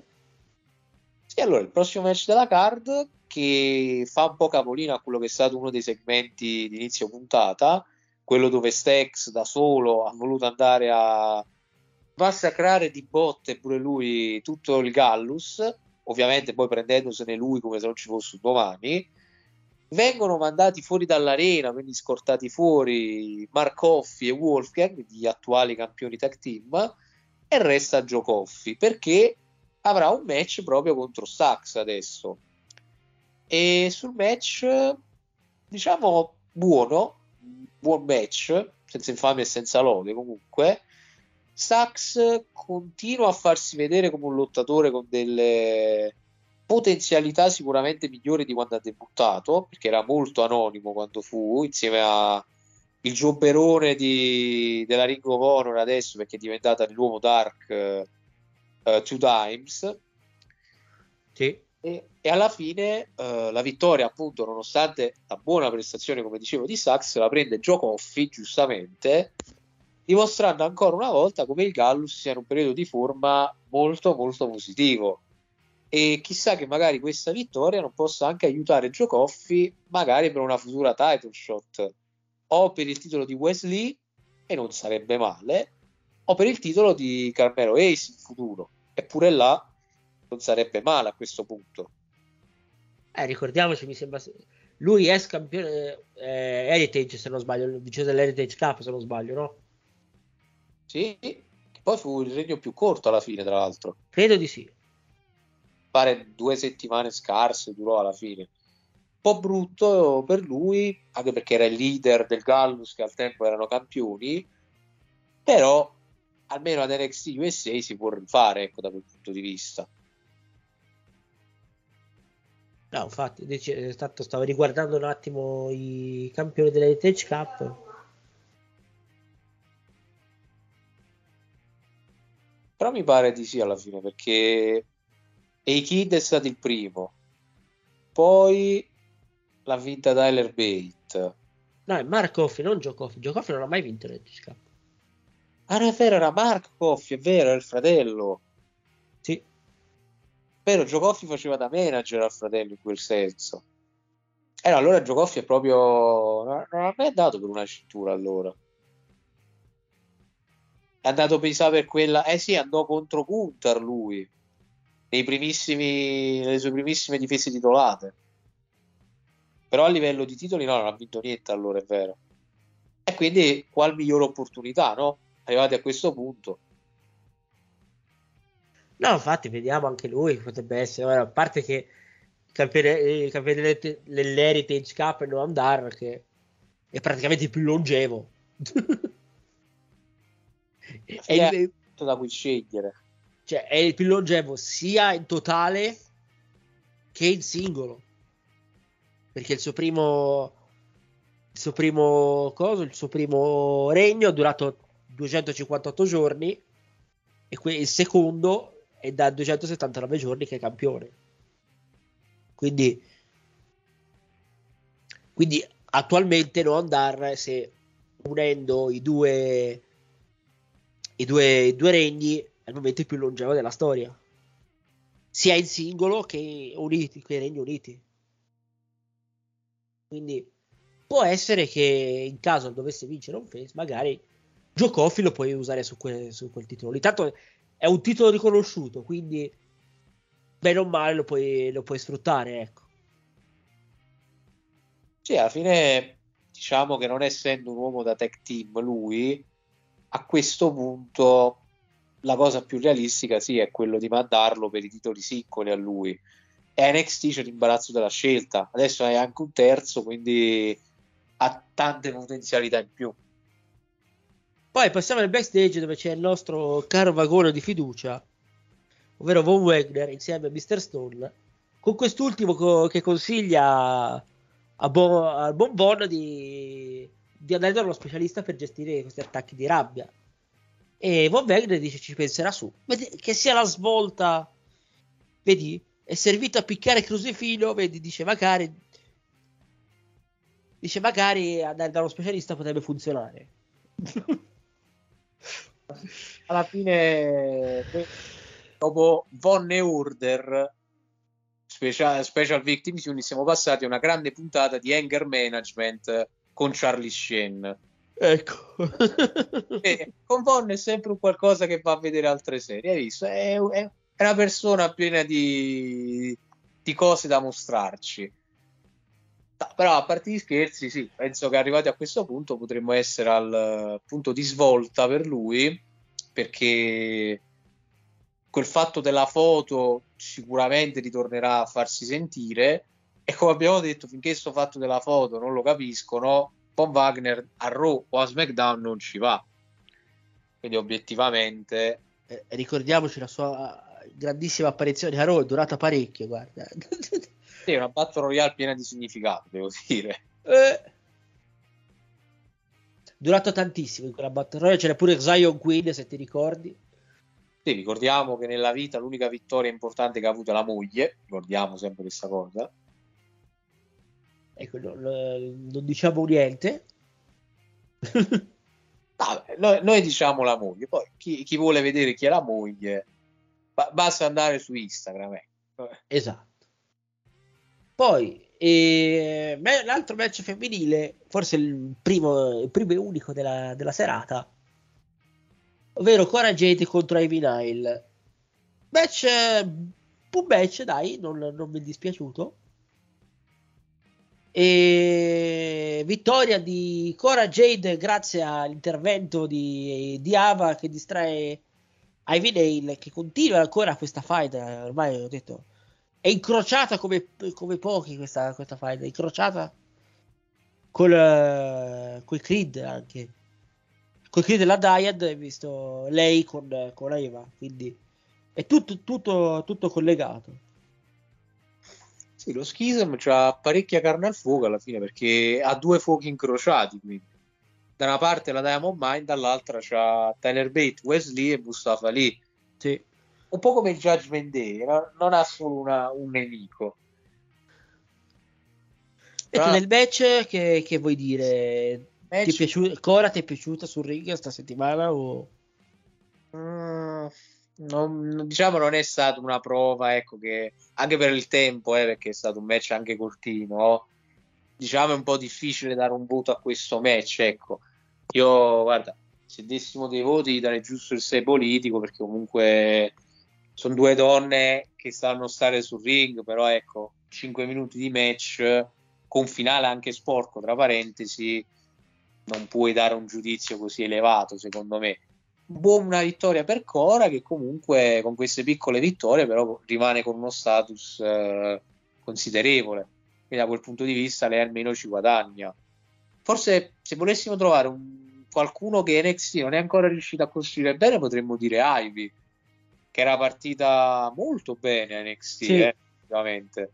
Però poi, appunto, sempre per quel fatto, come dico io, del booking 50 e 50, altre donne sono andate a salire di, di valore, di importanza, o perché i fan le adoravano come Sorruca, o perché erano più brave come Roxanne Perez, eccetera, e Ivy è rimasta molto più indietro, diciamo tra virgolette, un po' più la valletta dei, dei Creed. Quindi vedremo magari col tempo se costruiranno una Ivy Nile più valorosa, quindi una che almeno vince qualche match in più, perché a livello di vittorie suo palmarese è molto scarno nell'ultimo tempo. No, infatti, perché poi Ivy ha detto ha fatto molto poco NXT. Purtroppo ha detto ha fatto molto tag team, però ha lottato anche parecchie volte level up. Potrete non hanno, non hanno grandi piani per lei al momento. Eh sì, probabile. Visto che attendere per vedere se hanno qualcosa. No, visto che per ora insieme ai Creed li fa tipo da manager, roba simile. o accompagnatore, manager, insomma, come vuoi, come vuoi chiamarlo la te. E poi passiamo al main event il titolo NXT in palio, Carmelo Ace Trick Williams contro Noam Dare accompagnato alla sua combriccola, ovvero Oro Mensa, Jackara Jackson e Lash Legend. Bel match, bel match, vinto da Carmelo Ace grazie all'aiuto di, di Nathan Fraser e Dragon Lee, visto che durante il match Oro Mensa è andato a rompere le scatole a Trick Williams e a, e a, cosa, e a Carmelo sono arrivati, diciamo, i suoi due, tra virgolette, alleati. E si chiude ovviamente il match con il leg drop, il Notting Back Net di, di Carmelo su Roandar. E ovviamente Carmelo festeggia, tutti, eh, rimane campione. Ma da niente, nel post match arriva un altro free agent direttamente nel main roster, ovvero Baron Corbin. Baron Corbin che attacca Carmelo Ace con la sua End of Days e alza il titolo NXT. Quindi molto probabilmente sarà Baron Corbin il prossimo sfidante di Carmelo Ace. Secondo te è così, Alfonso? O, o vedremo proprio qualcuno di NXT stesso contro Carmelo? Ma a questo punto io credo che la palla vada a Baron Corbin come avevamo detto, alla fine di avversari credibili non è che ne avevi, eh, obiettivamente, nessuno con uno status elevato. A questo punto prendi due piccioni con una fava e riesci a elevare un minimo Corbin che ormai dopo aver dato a Cameron Grimes la vittoria più veloce maschile della storia della compagnia, magari è, è tempo che vada un po' più giù per rifarsi anche perché la gente è solita attaccare sempre Corbin per eh, non essere chissà che di spettacolare, però il Corbin di NXT era quello che tutti avevano apprezzato di più. Quindi può essere un'ottima opportunità per lui per rifarsi. Poi sul match, eh, sì, buonissimo per event, Noem Dar ha fatto una ottima figura e questo match lascia aperto anche lo spiraglio per vedere un match anche a più persone prossimamente, perché comunque abbiamo Nathan Fraser e Dragon Lee che hanno ancora un conto in sospeso con Noel Dar e Oro Menza. Quindi potrebbe scapparci anche il tag team match a questo punto. Tra l'altro, poi da non dimenticare anche un'ultima cosa della puntata, che è anche la bellissima, a mio avviso, vignetta celebrativa di Ilya Dragunov che pareva più una scena presa da qualche film, sai, quelli lì di spionaggio, quelle cose là. Il, il mercenario russo che si sta vestendo tutto incravattato per andare a fare il, la, il prossimo caso su commissione. Però io veramente lo dico col cuore, secondo me Ilia ad oggi è uno dei più credibili e baby, e genuini babyface che ci siano nel professional wrestling. Cioè ti dà proprio l'aria che qualsiasi cosa dica e faccia sia la cosa più veritiera che ti tira fuori dalla bocca. È qualcosa veramente di innato, cioè è un talento innato il suo. Veramente ti, ti, ti dà hype per qualsiasi cosa faccia. Ah, infatti. Poi vi, cosa c'è annunciato per settimana prossima? Allora, vedi la Battle Royale femminile e la ci abbiamo già parlato. Sì. Poi dovrebbe esserci Eddie Thorpe contro Demon Camp, un rematch di qualche settimana fa. Sì, perché sì. questi due hanno avuto tipo un, uno screzio nel, nel backstage. Sì, tralasciando anche, non l'abbiamo citato perché non è che servisse anche a tanto il segmento di Walker e Ledger, che praticamente hanno fatto lo stesso giochino di Robert Stone e di Von quindi sì. uno, due, tre, abbiamo la stessa cosa in comune, perfetto. Esserci sì. cartavetrati la faccia è servito a qualcosa. O tra l'altro vicino Blade e Denofe che provano a fare lo stesso giochino ma non ci riescono. Solamente Blade gli dice no, io a te le mani addosso tutte ce le metto però. Quindi è inutile che mi, che mi guardi con quegli occhi. Tra l'altro un Blade che somiglia sempre di più a Velvet Dream man mano che passano le settimane. Cazzo, sta diventando identico, con meno capelli ma sta diventando uguale, porca miseria. No, infatti. E penso che sia stato annunciato questo, non credo sia annunciato altro. Non credo che sia annunciato altro per la settimana. Se non vado errato, no. Effettivamente, non, non ricordo abbiano annunciato altre cose. Anche a livello di Creed, Diad e via dicendo, ancora niente, almeno ad oggi che stiamo registrando. E vabbè, sul match tra, tra Kemp e Torp, magari io credo a questo punto la vittoria a Kemp la daranno scorretta perché se già vuoi far fare il 2-0 a Torp era così necessario? Sì, è una mini fight questa qui perché Torp ricordiamoci che ha perso contro Tyler Bate, quindi sì, la prima sconfitta subita contro Tyler Bate, Pu- pure, pure pulita, eh, se non sbaglio, vero? Sì, molto quindi... pulita, quindi è la sua prima sconfitta che però, come dicemmo precedentemente, può essere costruttiva per lui. Sì, però non capisco ancora il senso di andare avanti con questa faida con Kemp, però boh, vabbè. Se a per tenere impegnato, ben venga, perché eh, al momento... Sarà perché non hanno piani proprio al- attualmente per lui a questo punto. Per Magari ho detto lo potresti, oddio, parte no, di mandarlo per RTHK, però perché c'è ancora Dragon League a un conto in sospeso, visto che ha perso un ciampo sporco, quindi...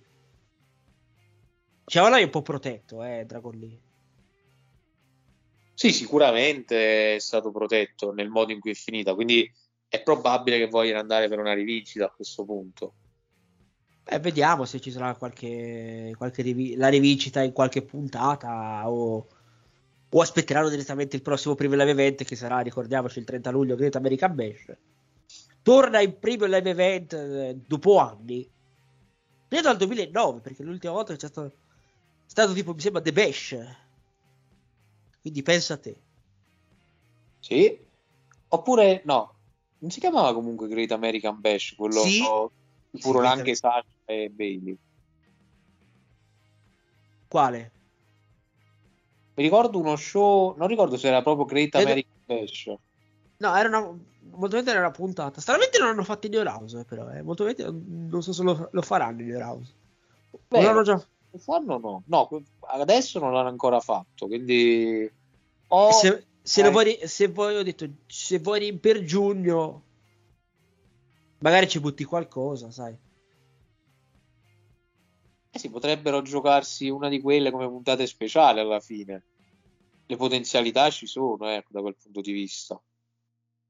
No, anche perché ti ho detto, eh, non è stato annunciato nulla per giugno visto che si va direttamente a luglio per, per il live event. A giugno nemmeno la WWE mi sembra un primo live event perché andiamo direttamente a luglio. Sì, quindi magari NXT si vuole giocare una carta così, però obiettivamente eh, non cr- credo che come pay per view andremo direttamente a, a Great American Bash.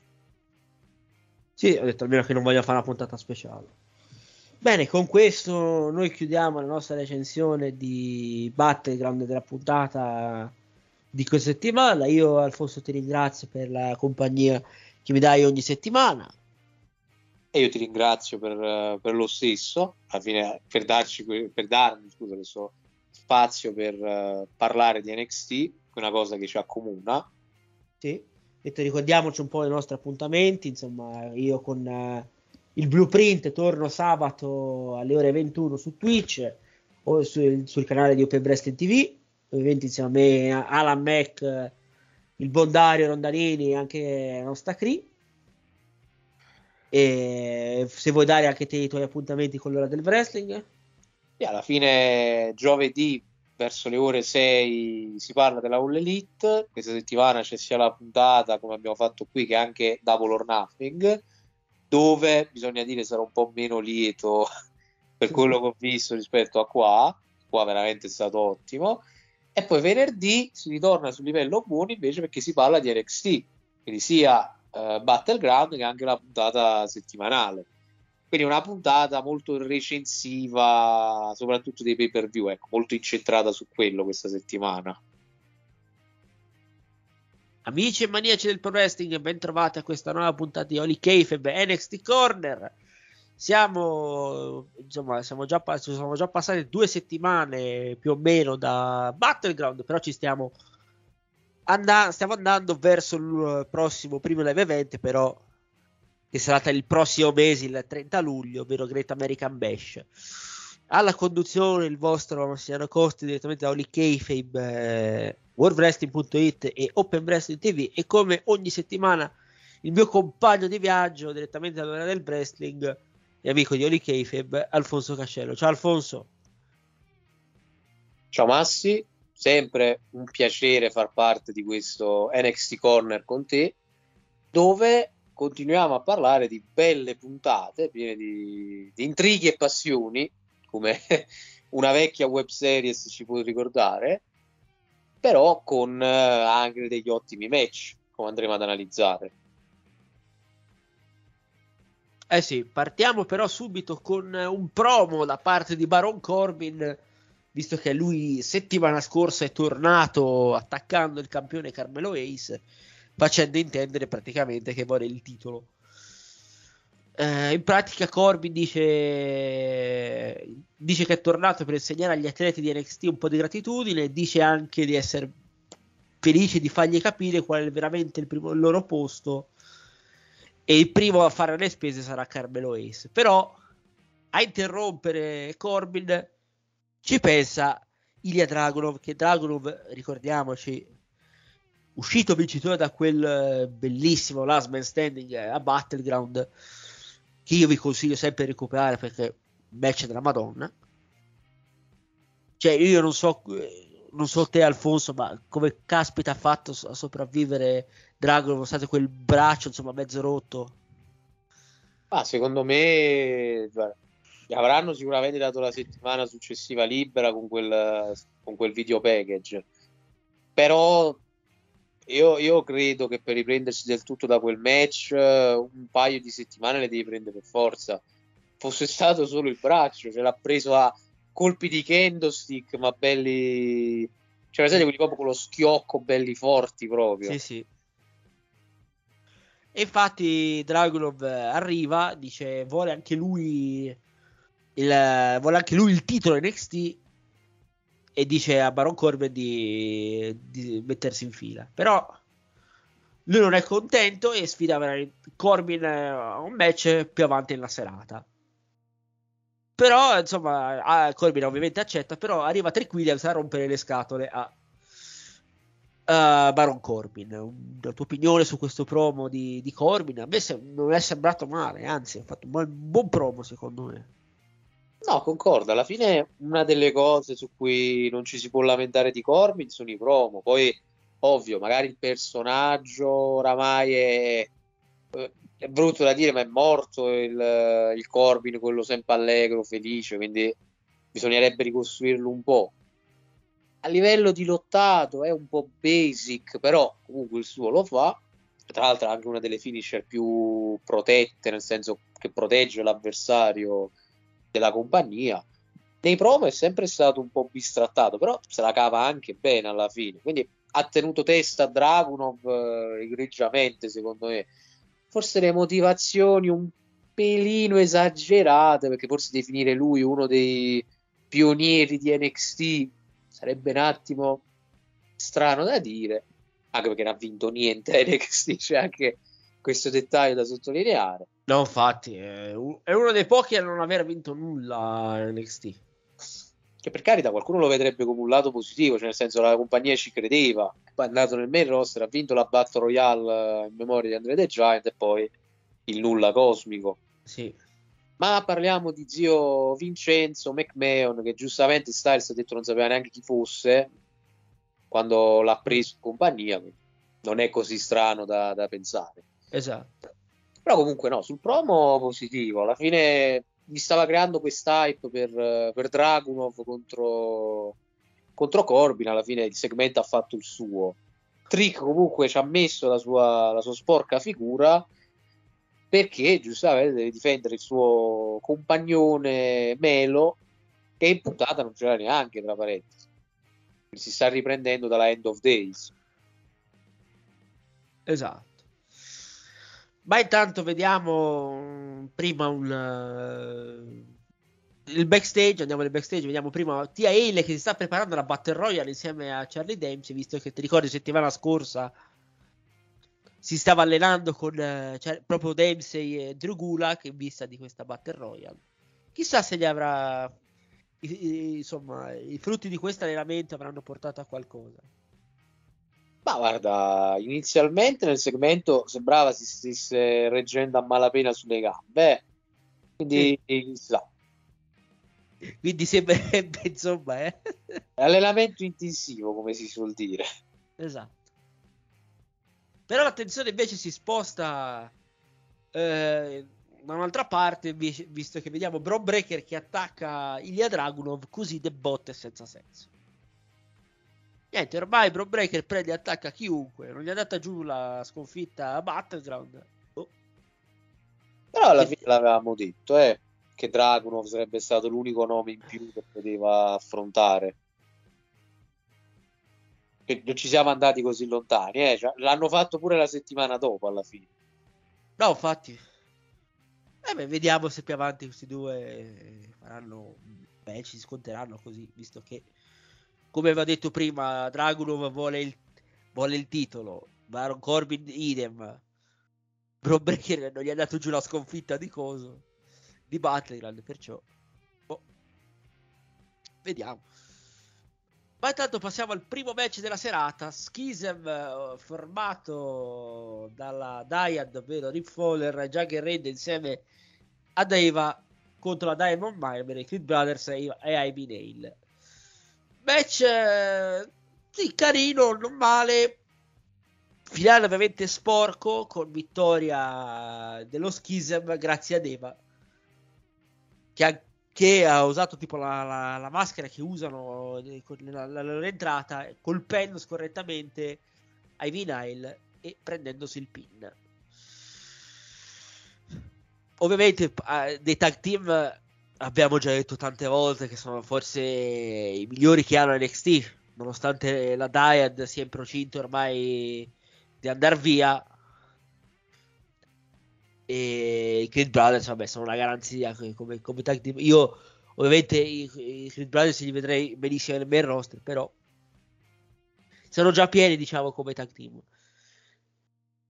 Sì beh diciamo che vogliono far assaporare la cosa con calma eh. Sì sì che loro i Creed Brothers hanno fatto solo un match diciamo tra virgolette nel main roster però erano tipo e a main event contro i Good Brothers quindi ma ti parliamo di, eh, ma parliamo di mesi e mesi fa. Quindi. Cioè, alla fine, diciamo, su questo incontro, forse un pelino, poco più indietro rispetto a quello che hanno avuto solo due contro due, perché comunque è un po' brutto da dire, però giustamente Eva, essendo abbastanza green, eh, anche se ai finali un pelino più avanti di, di, esperienza, comunque si doveva abbassare un po' il livello per andare alla sua velocità. Quindi ripeto, è brutto da dire, ma non dovete prenderlo nel senso sbagliato, le donne qua hanno un po' rallentato l'azione, appunto perché Eva, essendo green, ha bisogno di un po' di tempo per, per migliorare in quell'aspetto. Però è buono che abbiano voluto dare il pin a lei, vincente, perché sotto sotto un po' la vuoi tenere in considerazione alla fine. Giustamente sai che sul ring uno contro uno ancora non ti dà garanzie, forse per quello che non l'hanno fatto Ivy Nile contro di lei uno contro uno però almeno dai una vittoria allo Schism che ne ha bisogno perché ormai tra Reed e Fowler che perdevano ogni match Gacy che sta perdendo a rotta di collo ogni incontro che c'ha a questo punto eh, una vittoria serviva per loro quindi buona la vittoria dello Schism per loro giusto che abbia preso il pin vincente Eva e alla fine penso concorderai con me Massi ai Creed non è che cambi molto eh, obiettivamente ce lo no, infatti ma io spero che Creed insieme ad Ivinale salgano su al più presto perché se non vuoi dargli più i titoli di coppia ai Creed, io non so cosa fargli fare. Guarda, sui Creed penso saliranno, magari se non dopo SummerSlam, saranno i primi proprio nel prossimo draft. Ivy non lo so. E Ivy l'hai vista poco comunque a lottare, eh. Però quel poco che, sa, che lotta non è male. Eh. Sì, no, non diciamo di no, però bisogna vedere se appunto se la vogliono usare come più caricatura manageriale, quindi più come manager, oppure come lottatrice attiva. perché se la porti su, che comunque ha iniziato a lottare da un paio d'anni, te la devi giocare bene, cioè, sicuramente l'alleneranno a dovere poi per, uh, per il main roster, però almeno inizialmente farebbe solo il manager, quello è abbastanza certo in quel caso, qualora salisse con loro, eh, ovviamente, che non è un dato di fatto. Vedesi Electra, sale sì. nella macchina con il legato all'improvviso, eh, ma l'ho lasciato qua, eh, che dobbiamo fare? Eh, vedi, eh, te che fai? Veri con... No, ti lasciamo qui. Eh, vabbè, mi, mi, prenderò qualche altra persona con, con, cui passare il tempo. Lola, perfetto. Vabbè, butta via comunque. Scelta di culo. Ecco, no, no. no sei inteso nel senso di fortuna. Eh, ah, ecco, ecco, ecco. Vabbè, sai, magari sotto la sua ala protettrice potrebbe essere qualcosa. Comunque, se vuoi, vuoi, parlare un po' anche di Eva in generale, perché io è ancora un po' impacciatella, eh. No, si vede comunque che è praticamente un esordiente. Per carità, sul ring ci sa stare, nel senso le movenze sono giuste, ma anche perché pure nei video della WWE si vedeva, cioè, a parte voler provarci intensamente, ma certe volte pure il padre era lì presente, l'ha aiutata, eh, per carità. The Rock è proprio il primo, non era un fenomeno su ring, ma non è neanche il primo sprovveduto, ecco. Però il fatto è che appunto è ancora un po' impacciata nelle movenze e a livello di moveset, quindi di repertorio di mosse, è abbastanza scarna, cioè deve, deve ancora crearsi un'identità propria, ecco. Nel senso, è un personaggio dello schism lineato, però a livello di, di, costrutto, quindi di quello che c'è dietro, di lottato, di, di, personaggio suo, deve crescere ancora molto, si vede. Diciamocela tutta, lei al secondo match, eh? Sì, anche questo è vero, tutti e due a più persone, tra l'altro. Molto, per proteggerla molto probabilmente. Eh sì, anche perché il primo non ha preso il pin perdente lei, il secondo l'ha preso vincente lei, quindi si vede comunque che tendono di salvarle lo status quanto più possibile senza intaccarlo. Sì, sì. No, infatti, ho detto se vuoi tipo la vogliano proteggere un po', un po' per questa cosa. Si era visto che ha detto lei è il debuttante, lei poi è stata anche fuori per quasi due anni perché ha avuto un, un, due infortuni abbastanza gravi, quindi mentre si stava allenando poi, eh, insomma, stava allenando, poi c'è stato il Covid, insomma, un po' ha bloccato un po' le cose. Nel frattempo sarà infortunata, perciò e ci sta, eh, ci sta. Ma non tutti siamo fenomeni, eh. No, giusto. Alla fine bisogna semplicemente darle tempo, ecco. Ma intanto andiamo nella nostra prigione di fiducia dove c'è il buon Tony D, ovviamente hashtag Frittoli D perché è un uomo, quell'uomo innocente, noi ricordiamoci sempre che quell'uomo innocente. Arrestato solo perché voleva godersi un piatto di, di gnocchi alla sorrentina. Esatto. Lui si trova in carcere, ovviamente settimana scorsa abbiamo visto le foto segnaletiche del, del carcere e il buon Stex va a trovarlo, ovviamente. Però dice. Però dice. Cioè, il Don dice che stare in carcere non è male. Visto, vabbè, c'ha Peacock, c'ha, c'ha un po' di tutto. Però. Però il buon Stex farà di tutto per farlo uscire. Cioè, se, se il buon Don sta bene in carcere con Peacock, il cellulare e tutto, eh a mettere i like alle foto di Mandy. No, Secondo me finirà, cioè, presente, no? o, o, con la cascia di, di arance eh. oppure con la classica torta con dentro la lima. No, nel caso di Tony D direttamente un, un'arma di distruzione di massa, sfonda tutto e se ne va tranquillo. Ma perché dovrebbero proprio aprirgli la porta e lasciarlo uscire perché quell'uomo non deve essere lì, ricordiamo.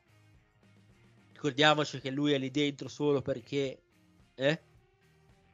Solo perché qualcuno ha snicciato, come si suol dire in termini moderni, e quel qualcuno non si è capito ancora se sono il Gallus... Eh, Penso sia stato il Gallus, credo, eh. Per io, pure io penso di sì, però loro hanno quel dubbio, ecco. Provano a far credere quasi che sia stato Stax, però... Eh, a, me, a me sembra, sembra sia stato il Gallus, le hanno fatto intendere un po'. Sì, hanno, hanno, sprecato la settimana scorsa un bel po' di tempo a parlare solo di Tony D, quindi se lo sì. così tanto vorrà dire che qualcosa c'entri. Ma dopo questa parentesi del, del, del nostro Tony incarcerato, si apre il nuovo capitolo del, di questa bellissima storia di, tra, eh, di, del vagone del Bon Von Wagner insieme a Mr. Stone. Questa volta l'hanno mandato, se ti ricordi, avevano, avevano diciamo pattuito questo, uh, questo incontro con, con, una terapista, visto il gestione della rabbia. Se ti ricordi, Von Wagner ultimamente ha sempre attaccato il, po- il povero Luca Crusifino hanno deciso di patteggiare, quindi non ti mando in carcere, però almeno mi vai dalla psicologa per i tuoi evidenti problemi di rabbia. Con Bron che dice: Ma quali problemi di rabbia? Io sono un angioletto, non fare male ad una mosca. Eh sì, il buon. Eh, visto che va in questa. questa diciamo sessione di terapia contro la rabbia, visto i precedenti fatti. All'inizio il vagone è un po' titubante, poi vede la bellissima terapista, la cara Monica, eh, non sapevo il cognome, però è una, è una ragazza del Performance Center. E cambia molto, cambia la sua vista praticamente. Chi non vorrebbe? ha deciso di dare una chance alla medicina quell'uomo. Eh sì il nostro vagone Playboy. e beh, come le rimorchia lui a suon di Come Tuesday. E beh. Nessuno può. Perché lui lo fa, lo fa solo il martedì, capito? Eh beh. magari qualcuno si può scocciare eh, di, di, farlo solo martedì, però il, il, vagone conosce tecniche che noi non sappiamo. Vabbè, eh è il suo giorno, giustamente. Eh, vuole, praticamente dice, quando, quando, lo vuoi fare? Gli altri giorni? No, gli altri giorni sono impegnato. Quando, quando è il tuo, il, il tuo giorno? Il tuo giorno libero? Il martedì. Ah, allora lo facciamo il martedì. Che tecniche di seduzione, ragazzi. Eh. Di che cosa parliamo? Altro che Jensen con, con Chiana. Eh sì. Cioè, si è passati da Beautiful, eh? Eh siamo passati da Beautiful con loro a Von e Order, unità vittime speciali. Mo eravamo passati ad Anger Management. Il Tony, se lo volevamo dire così, Orange is the New Black. Niente. Sì. Manca, manca, solo che faccia Prison Break, poi siamo a posto. Eh, tra poco, quando esce, ci arriviamo anche a quello a questo punto non lo so, fate venire qualcuno per riprendere pure. Ah, no, lo erano. Tony D ha fatto pure Peaky Blinders. Ah, no, i Sopranos. No, no, i Sopranos. Peaky Blinders Brolin Bruzzi all'inizio. E quindi, cioè, pure i Sopranos ci hanno messo. NXT è una. È, è un Inception di serie TV. Che bello, ragazzi. Mamma mia. Vabbè, poi andiamo. Andiamo avanti. Prossimo match Blair Davenport contro Dani Palmer. Ricordiamoci chi è, chi è stata insomma, la salitrice misteriosa in questi ultimi mesi, ovvero è stata Blair Davenport, che si è mostrata diciamo, al pubblico settimana scorsa.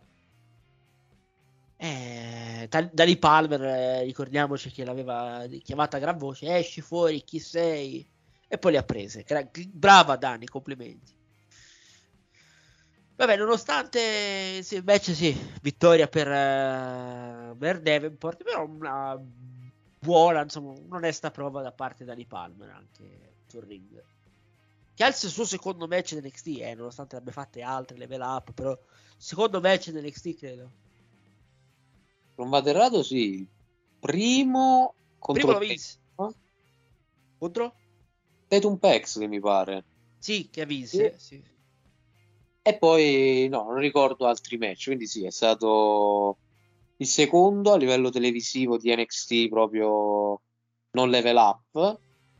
alla fine sì, la prova l'ha fatta alla fine. Certo, comunque Blair è una che è stata in New Japan, ha fatto i tapings eh, in All Elite, eh, NXT UK, insomma, è una che di strada ne ha fatte nel mondo. Però se l'è cavata bene contro di lei, obiettivamente. Diciamo è un po' anonima nel personaggio, però a livello di lottato puoi crearci qualcosa dietro. È come Sorruca, cioè, alla fine Sorruca non è che ha questo personaggio straordinario, però a livello di lottato Vabbè, il personaggio della surfer, diciamo. che poi non si è neanche capito se la tengono, non, non la tengono. non- certe volte la fanno vedere come surfista, certe volte no. Non sanno neanche loro in teoria quanto effettivamente Sì, sì. vogliono darci peso a quella gimmick. Ma vediamo poi. Vabbè, comunque sì, vince, come ho detto prima, Blair Davenport. eh, prima vittoria sua da, da quando è tornata, praticamente. Visto che noi non la vedevamo prima di settimana scorsa. Credo, da- mi sembra da Wars Collide, se non sbaglio, no? Sì, è scomparsa praticamente da dopo quel match dove Il prese triple, il il triple threat. eh, Mandy, Eh, Mura Meiko e- Satomura e lei, sì, sì. Praticamente usata, lo dissi già all'epoca, però non, non facevamo ancora questo corner eh, di NXT assieme. Che alla fine lei stava là solo per prendere il più perdente, cioè, ma era palese, all'inverosimile. Eh sì. E niente, poi passiamo nel backstage dove c'è Tiffany Stratton che dice non è preoccupata di chi vincerà la Battle Royale perché contro di lei sarà una sconfitta annunciata praticamente. Proprio se, proprio diretta- proprio se la tira direttamente, proprio. Eh? Ma sì, ma, ma che ci frega, ma brindiamo, Diamo. insultiamoci, ma che ci frega qui. Sì, sì, ma ha detto eh, Tiffany proprio direttamente, proprio spavalda al massimo, dice a me tanto chi volete mi mandi contro, tanto vincerò lo stesso, quindi... E alla fine se non levassimo, se levassimo l'Aira non è che i nomi dentro erano tutti fenomeni, alla fine erano tutti, tranne due o tre, tutti da o- molto molto molto indietro rispetto a Tiffany, quindi vittorie proprio easy. eh. Sì, sì, poi ci arriveremo su chi sarà il eh, nuovo number one contender. Ma andiamo avanti. Ci doveva essere Baron Corbin contro Ilya Dragunov, se ti ricordi. Come ho detto, visto che Dragunov diciamo, aveva lanciato questa sfida a Corbin, che, ave- che- Corbin che aveva accettato. Però, da quanto, da quanto hanno detto, eh, Dragunov non è, non è stato dichiarato agibile per questo match. Perciò ci andrà Trick Williams, visto che Trick Williams ha- per conto di Melo hanno avuto un po' a che fare con Corbin già la settimana scorsa. Match, eh, sì, carino, non male, vittoria di Corbin che non vinceva da una vita, eh. Cioè, eh, gli è bastato, to- scusami Alfonso, eh, ma gli è bastato tornare ad NXT per vincere a Corbin. Ma alla fine, beh, se non vinceva manca ad NXT era problematica la cosa, eh, bisogna dirlo. Cioè, ricordiamoci che, che- che ha fatto la sconfitta più breve della storia di SmackDown, 4 secondi, credo. Cameron, che comunque è un record stabilito, eh, rimarrà negli annali comunque della compagnia. Assolutamente. Forse non, non come voleva lui, però comunque ci resterà in un modo o nell'altro. No, C'è infatti, chi Alia prende la vittoria più veloce di sempre, c'è chi prende la sconfitta. esatto. Alla fine sul match no, però bisogna dire Trick ha fatto l'ennesima prova di livello, eh. Cioè, messo contro determinati atleti, Trick fa sempre una bellissima figura, obiettivamente. Con Corbin alla fine se l'è cavata anche abbastanza bene. Hanno giocato pure bene sull'infortunio che Corbin gli ha provocato facendolo sbalzare proprio con forza sul tavolo. Che alla fine è stato anche quello che gli è costato il match a Trick. Sì, sì. Che per Eh, visto andare che- in manovra Sì, sì, vai, vai, finisci, finisci. Per andare per una manovra un po' più pesante, il ginocchio non ha retto. Corbin allora ne approfitta, lo colpisce di nuovo là e end of days e tutti a casa. Esatto. Però dopo una decina di minuti buoni, quindi comunque gli hanno dato un bel minutaggio entrambi. Eh sì, Trick, eh, Trick ho detto, nonostante gli avversari ha detto- ha tirato, come hai detto te, ottime prove, Uh, deve ancora un po' migliorare, però no- no- non è malaccio, dai. C'è di peggio. No, C'è di sicuramente c'è di peggio. eh. Cioè, Comunque lui, guarda, siamo già sul livello superiore a- ai Yitro, eh. Che già potrebbe essere superiore a loro. Poi Qualcuno del main roster già lo supera. Ecco.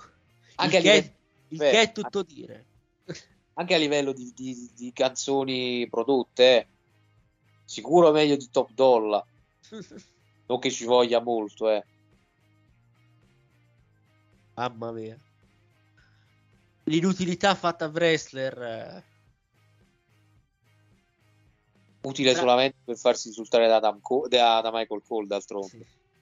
Esatto. Oramai è diventato una cosa che secondo me, secondo me glielo, glielo scrivono proprio nel copione di farlo. Mamma mia. Vabbè, andiamo avanti dove c'è nost- la nostra nuova edizione di Good Morning America. Ah, scusami, è il, lo- il programma di Ethan Fraser, il Soleil Show.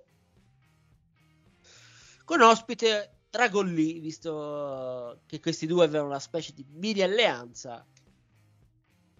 E praticamente prendono un po' in giro, insomma, fanno il riassunto di Battleground e di settimana scorsa, poi prendono in giro i soprannomi per, questa, per la nuova stable di Rondar. Ricordiamoci questa nuova stable formatosi a Battleground, formata da Rondar stesso, o Romensa, Lash Legend e Jakara Jackson.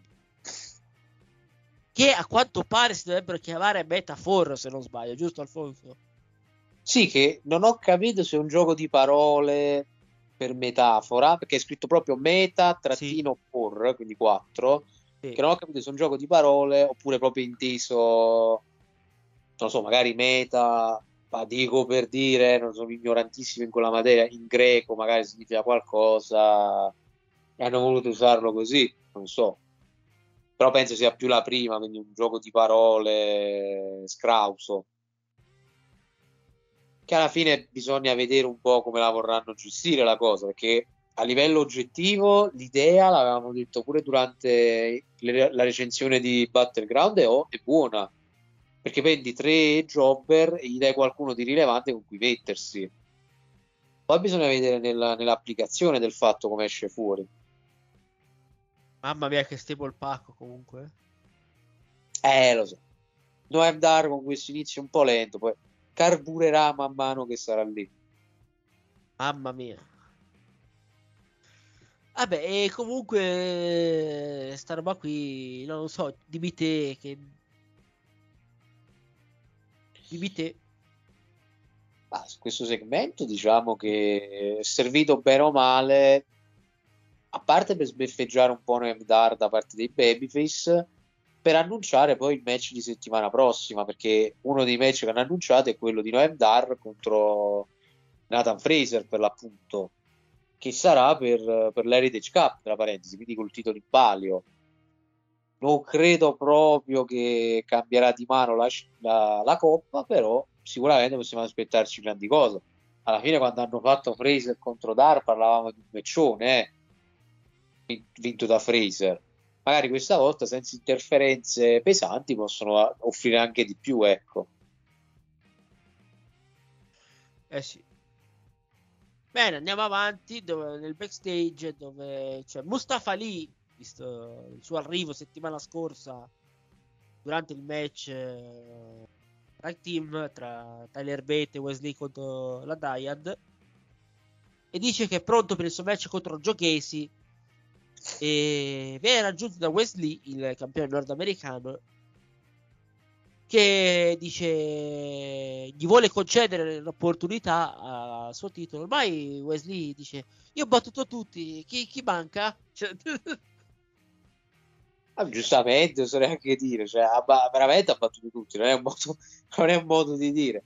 O in match a più uomini, o singolarmente li ha già sfidati tutti quanti. esatto. E, e praticamente, però, uh, Ali rifiuta.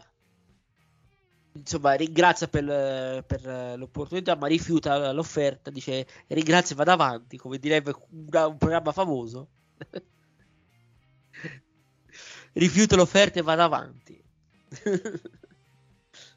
e praticamente dice, però lo otterrà, però se la, se la deve, diciamo, guadagnandosela. E infatti con questo ci introduce al match di Mustafa Ali contro Joe Casey. Lascio a te un po' la parola, Alfonso, su questo match. Ma non è stato lunghissimo. Inizialmente comunque Joe Casey è partito a 90, quindi un po' più di cattiveria in più con la marcia, però man mano che il match è andato avanti, diciamo che hanno cominciato a far partire il comeback di Mustafa Ali verso lo spot finale, che alla fine eh, ha portato Mustafa lì a prendersi la vittoria dell'incontro, giustamente oserei anche dire. Gacy che si prende un'ennesima sconfitta che vedremo più avanti, poi un minimo di validità ce l'ha a livello di storytelling, però stranamente eh, gli altri membri dello Schism, quindi Jagger Reader e Fowler, arrivano dopo il match ad attaccare Mustafa Ali, quindi non durante per aiutare il loro mentore Infatti, dopo che Mustafa Ali ha vinto, arrivano i due sopracitati che cominciano a menargli e viene salvato dall'arrivo anche di Wesley e di Tyler Bate che riequilibrano la cosa scacciando Gill e tra l'altro a questo punto eh, arrivando anche a sancire poco dopo quello che è anche l'altro match ufficiale per settimana prossima che è six man tag team match Tyler Bate, Wesley e Mustafa Ali contro lo Schism, in questo caso Joe Casey, Jagger Reed e Rip Fowler. Eh sì, quindi settimana prossima vedremo questo match. Poi prossimo match che è un rematch fatto qualche settimana fa, ovvero di Torp contro Demon Camp.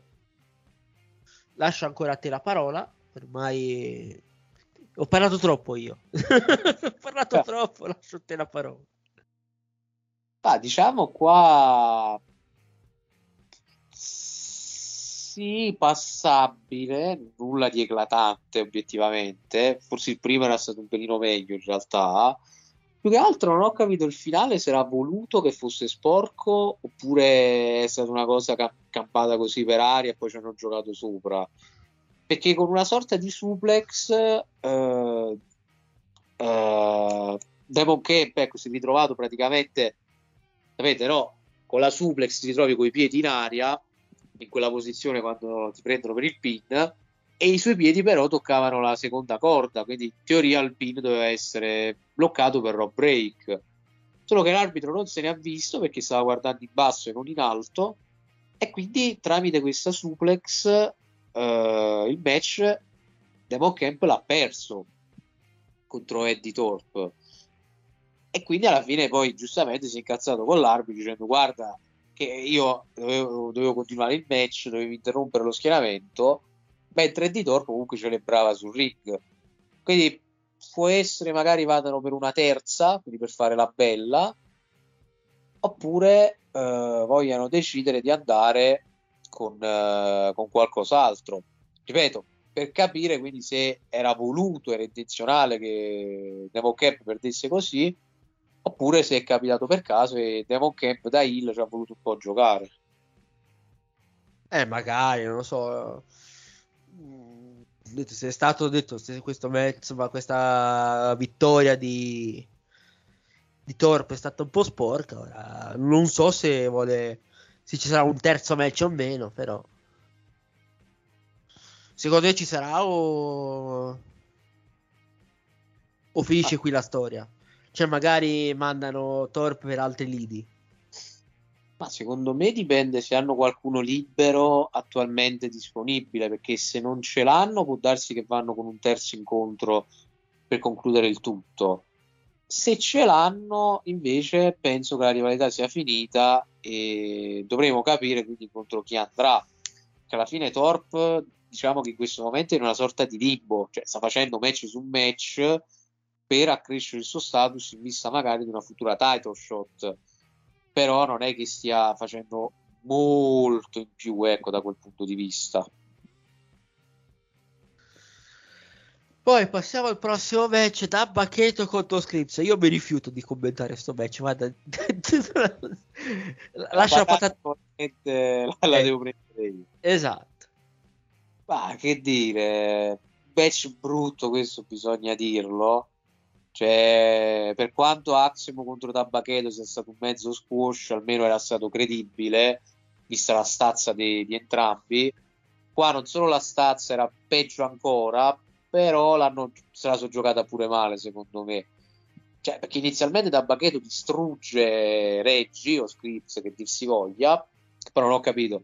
Mi chiamo Reggi, però gli amici mi chiamavano Scripps. Vabbè, minchia, minchia che culo. eh. Eh, beh, beh, bel soprannome di merda. eh, No!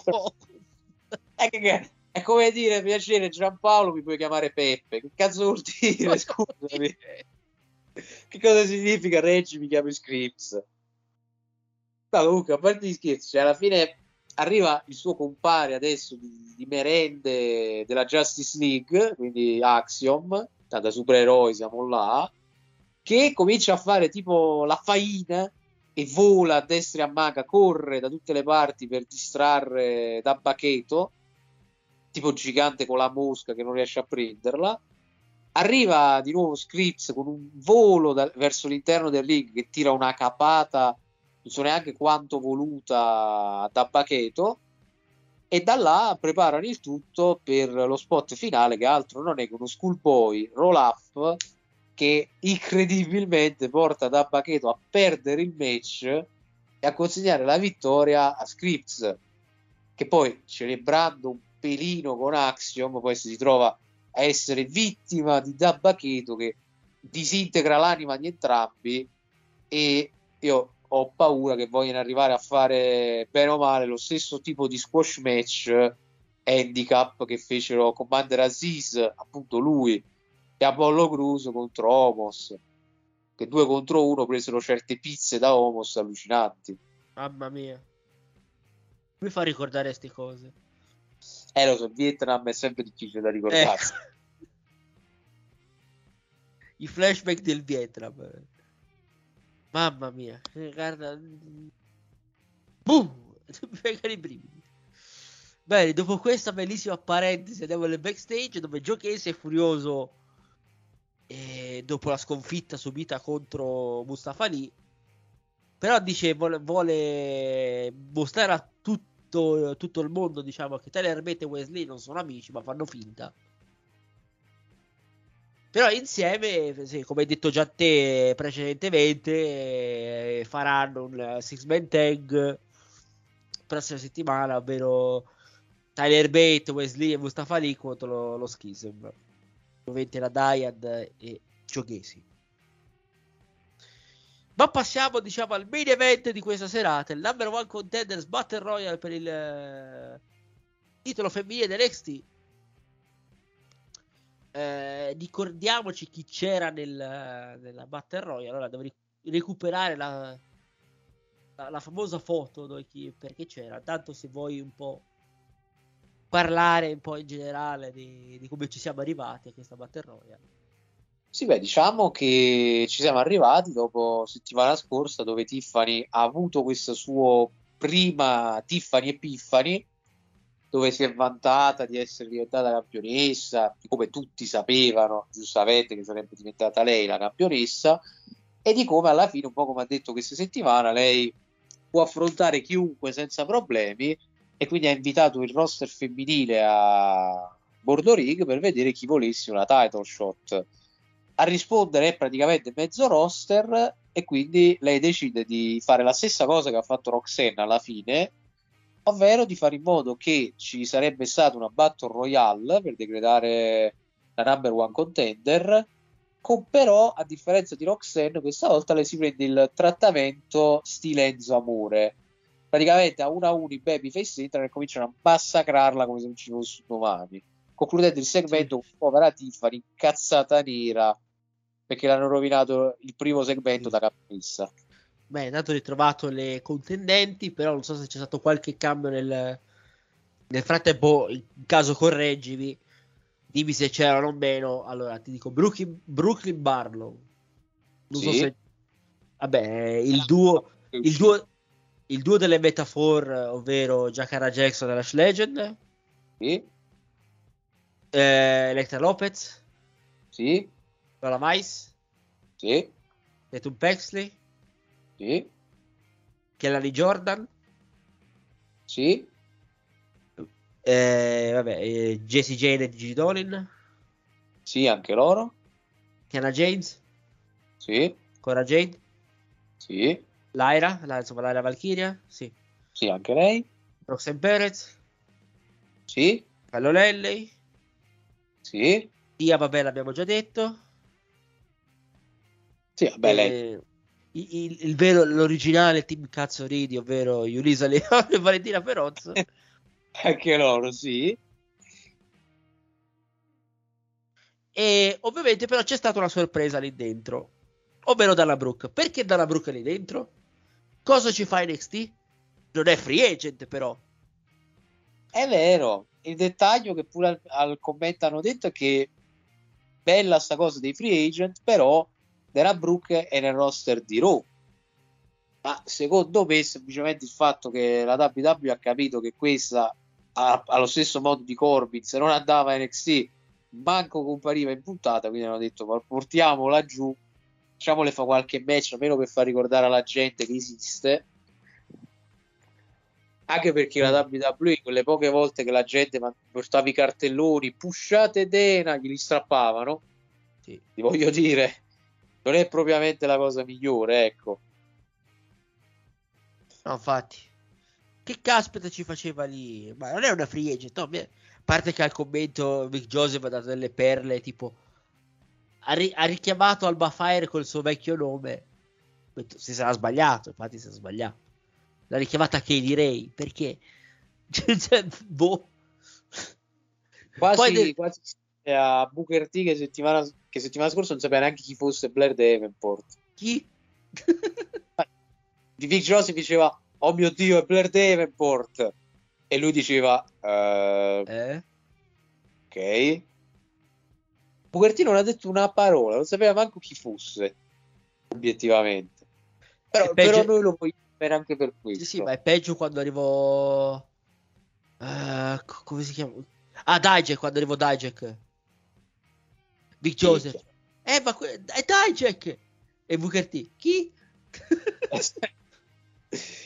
Qua- Poi ricordiamoci sempre anche Booker T che durante le puntate lui si ordina la roba su DoorDash, ricordiamo anche questo. Bravi, grandissimo. Di Harpel eh, sta- facendo il discorso motivazionale, credete nei vostri sogni, io sono stata campionessa per voi, e lui intanto tranquillo sul telefono, ma ordiniamoci da mangiare, ma stasera non c'ho voglia di cucinare.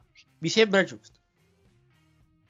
Vabbè, dopo questa boiata, insomma, c'è la Battle Royale. Insomma, la Battle Royale un po'... Nelle ultime quattro che sono tipo rimaste... Cora Jade, Dana Brooke, Fallon e Chiara James. Eh, poi, insomma... Con Fallon che elimina Chiara, visto le- i, i loro vecchi screzi, eh? Sì, alla fine qualche eliminazione particolare quella l'hanno fatta, eh. pure Tatum Pex e Blair Davenport che eliminano Roxanne. Per la tua gioia hanno creato questo duo probabilmente molto goth come stile. Eh, ecco, non voglio andare oltre perché sennò qui mi arrestano. No, poi anche Lash Legend e Jakara che hanno avuto i- dei dissapori con Valentina e Yulisa. Oppure Prima, fa- ha- prima fight tra queste due? Potrebbe darsi alla fine, sarebbe già un primo segnale che vogliono tentare di dare una rilevanza a quelle due, ecco, Lash, Lash e Jakara. Può dire considerato- si può dire minchia che culo. eh? Beh, bisogna partire da qualche parte. Cioè, c'è chi fa con, eh, contro le campionesse di NXT e c'è chi va invece contro il duo brasiliano, le Originals Team Cazzolidi. Esatto. Mamma mia, guarda. Il tutto eh, praticamente pensavano di giocarsi il- la, la vittoria delle Brooke e e Coraggente, però di punto in bianco sia Hale pensava- pensavano che fosse stata eliminata, invece passata credo dalla seconda o dalla prima corda, arriva, elimina sia da- dalla Brooke che Coraggente e quindi va a vincere questa Battle Royale e sfiderà eh, per il titolo Tiffany Stratton non si sa quando. Secondo te sarà puntata? Te che dici? Ma mi pare puntate speciali non ci siano. nel- Almeno, ho detto, a meno che non annunciano, che so, Heatwave. Eh, se facessero Hit Wave, sì. Però ricordiamoci comunque che a luglio ci sta eh, eh, The Great American Bash. Quindi se vogliono mettere qualcosa questo mese, per forza una puntata speciale. Ci potrebbe stare, eh, obiettivamente. O se no, in puntata pure andrebbe bene, più che altro perché, come abbiamo detto, Tia Hale è un avversario totalmente di transizione, ecco. Cioè, non ha quel grande valore obiettivo. No, infatti. Eh, tanto più, penso che sarà un più uno facile facile per, per cosa? Per, eh, per Tiffany. E ved- vediamo se, se se manderanno qualcuno. Cioè, non lo so. Cioè, se poi manderanno qualcuno di più, dic- diciamo, me- meno, cioè, me- ah, non meno scarso, però insomma, più, più appetibile, diciamo, per, per Tiffany, visto che si pensava un'altra volta all'Aira Valkyria, però l'Aira Valkyria è stata buttata fuori in questa Battle Royale. Boh, vediamo. Te che dici? Diciamo che almeno per l'imminente qualcuno l'hanno trovata, quindi almeno per le prossime due settimane da adesso, tra promo e match puoi costruire qualcosa. Poi però devi usare queste due settimane o più per costruire la prossima avversaria, perché se no poi ti ritrovi impreparato e eh, ti ritrovi come nella situazione di Carmelo, che devi portare Corbin giù perché non hai attualmente gente da mandargli contro costruita. Anche perché Corbin sì, vabbè, è il free agent, quindi può andare dove gli pare. Che attualmente è impegnato in una faida con- contro Cameron Grimes a SmackDown e, e parallelamente è impegnato con questa storyline con Coso, con, con Carmelo Ace. Chissà se Carmelo Ace apparirà a SmackDown per costare il match a, Baron Corbin. Secondo te c'è possibilità che succeda o... Ma in realtà penso di sì. Può essere che possa accadere a questo punto. Eh, però occhio, occhio anche a Cameron Grimes, eh?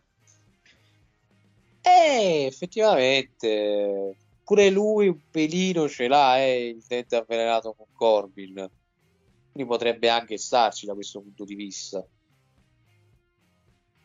Eh, infatti ho detto o, ho detto o Grimes o, o Carmelo, ma penso più Grimes, eh. Sì, probabile più il secondo. Ma la puntata però non finisce qui. Che andiamo nel, veramente nel luogo più pericoloso al mondo, ovvero il parcheggio. Già, già prima c'era passata Brooke, pri- molto molto prima del parcheggio, non è successo niente.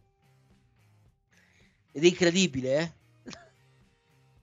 Eh, Penso che anche, guarda, ci ha fatto più storia di NXT di quanto ne abbiamo fatta nel main roster, eh. Esatto. Passate, cioè, passando inediti nel parcheggio NXT vuol dire tanto, eh? Significa che sei benedetta dalla fortuna. Sì, infatti poi spostiamoci veramente il parcheggio di, di, di NXT dove c'è Bron Breaker che dice dice ah, spiega perché ha attaccato Dragunov dicendo che dice che visto che Dragunov era il, il wrestler piuttosto del roster dice doveva la lezione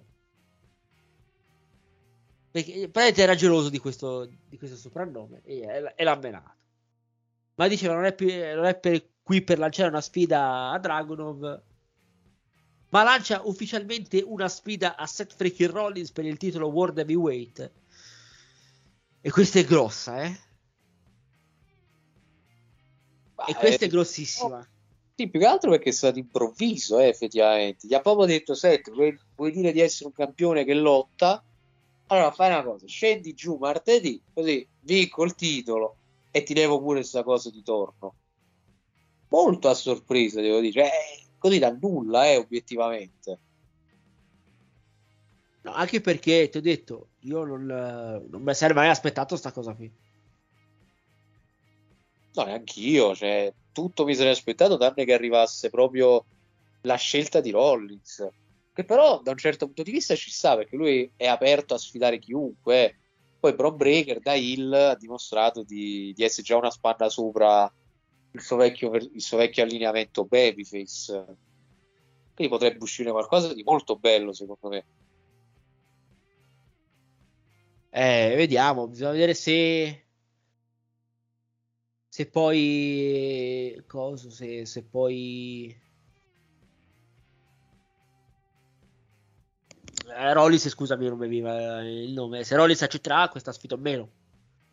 Beh, lui però essendo come hai detto, come hai detto te un fighting champion una roba simile eh, vediamo se se, se, se accetterà o meno già sì, aspetta, vabbè, a Raw se sc- ah, bisogna vedere se scenderà giù lui a NXT o se sarà proprio Bro Breaker a, a salire a Raw, a rompere le scatole a Raw. Ma io credo potrebbero fare come con Waller contro Styles, cioè Waller va a Raw per rompergli le scatole e poi fanno il match a NXT la volta dopo. Eh, anche perché ho detto il buon il buon coso, il buon, eh, il buon Waller, sai, andò a rompere le scatole a Styles a Raw e ora eh, il destino ha voluto che si ritrovasse allo stesso roster a SmackDown però. eh beh sì, quando si dice l'ironia della vita in alcuni casi. Esatto. Io ho detto, beh, mi ha messo hype per settimana prossima. Eh sì, alla fine in un certo senso se la dà anche per Raw per capire se Rollins accetterà in puntata direttamente questa, questa, questo quanto di sfida alla fine. E niente, settimana prossima cosa è stato annunciato? A parte quel six man tag che abbiamo già detto, poi sì, hanno annunciato l'Heritage Cup Nathan Fraser contro Noel Dar e il match che non abbiamo visto questa settimana, quindi Baron Corbin contro Ilya Dragunov. Perciò possiamo già salutare Baron Corbin che volerà con una testata nella stratosfera, manco il Team Rocket, e riatterrerà direttamente a SmackDown per la settimana dopo. Eh, bisogna vedere se poi Dijak, poi Dijak che vi ha fatto? Eh, penso sia ancora svenuto dopo la, la gomitata, anzi il duo gomitata sediata in fronte che si è preso, eh. Cioè, è ancora rimasto a Lowell nel Massachusetts, quindi... Probabile che sia ancora... Ma magari è andato a fare compagnia nello stesso ospedale di Roderick Strong, ha detto, ma fate uno sconto NXT qua dentro. Se vengo io che lotto là, mi fate pagare di meno le cure. Ecco, io dopo questa boiata chiuderei qui la puntata, guarda. Io Giusto Alfonso... segno modo di concludere, diciamo. Eh, sì, vogliamo ricordare insomma, gli appuntamenti prossimi tra, tra, insomma, tra me che da Open Wrestling eh, e te su, su Coso, te sull'ora del wrestling, comincio io. Io l'appuntamento sabato, come ogni sabato alle ore 21 su Open Wrestling TV e su Twitch, ovviamente twitch.tv slash Open Wrestling TV col blueprint dove parleremo di SmackDown e poi li troverete in formato audio si spera qui su Kayfabe male male potete recuperarlo anche su YouTube e su Twitch. E io vabbè poi con me mi troverete sempre il martedì a Setto Slam alle ore 15.30 sempre su Febbraio TV vuoi ricordare i tuoi appuntamenti con la del wrestling Alfonso? Sì, per quello che riguarda me, il giovedì sera verso le 6 potete trovarmi per parlare della All Elite, di Dynamite e aggiornamenti poi sulla All Elite e non solo. Mentre per quello che riguarda il giorno dopo, venerdì sera dalle ore 21, si parla di NXT, quindi io rimango sempre fedele al roster, parlando appunto di quello e oltre anche sempre a news riguardante il wrestling, c'è anche spazio per la puntata di Impact Wrestling. Bene, con questi appuntamenti noi, ci... noi vediamo il nostro qui con l'NXT Corner settimana prossima. Un saluto da parte mia, da Massimiliano Costa e anche da, da te Alfonso. Io ti ringrazio ovviamente come sempre per la compagnia. ricambio il ringraziamento e ringrazio anche te sempre per uh, darmi la possibilità di partecipare. E noi ci sentiamo settimana prossima. Buon wrestling a tutti.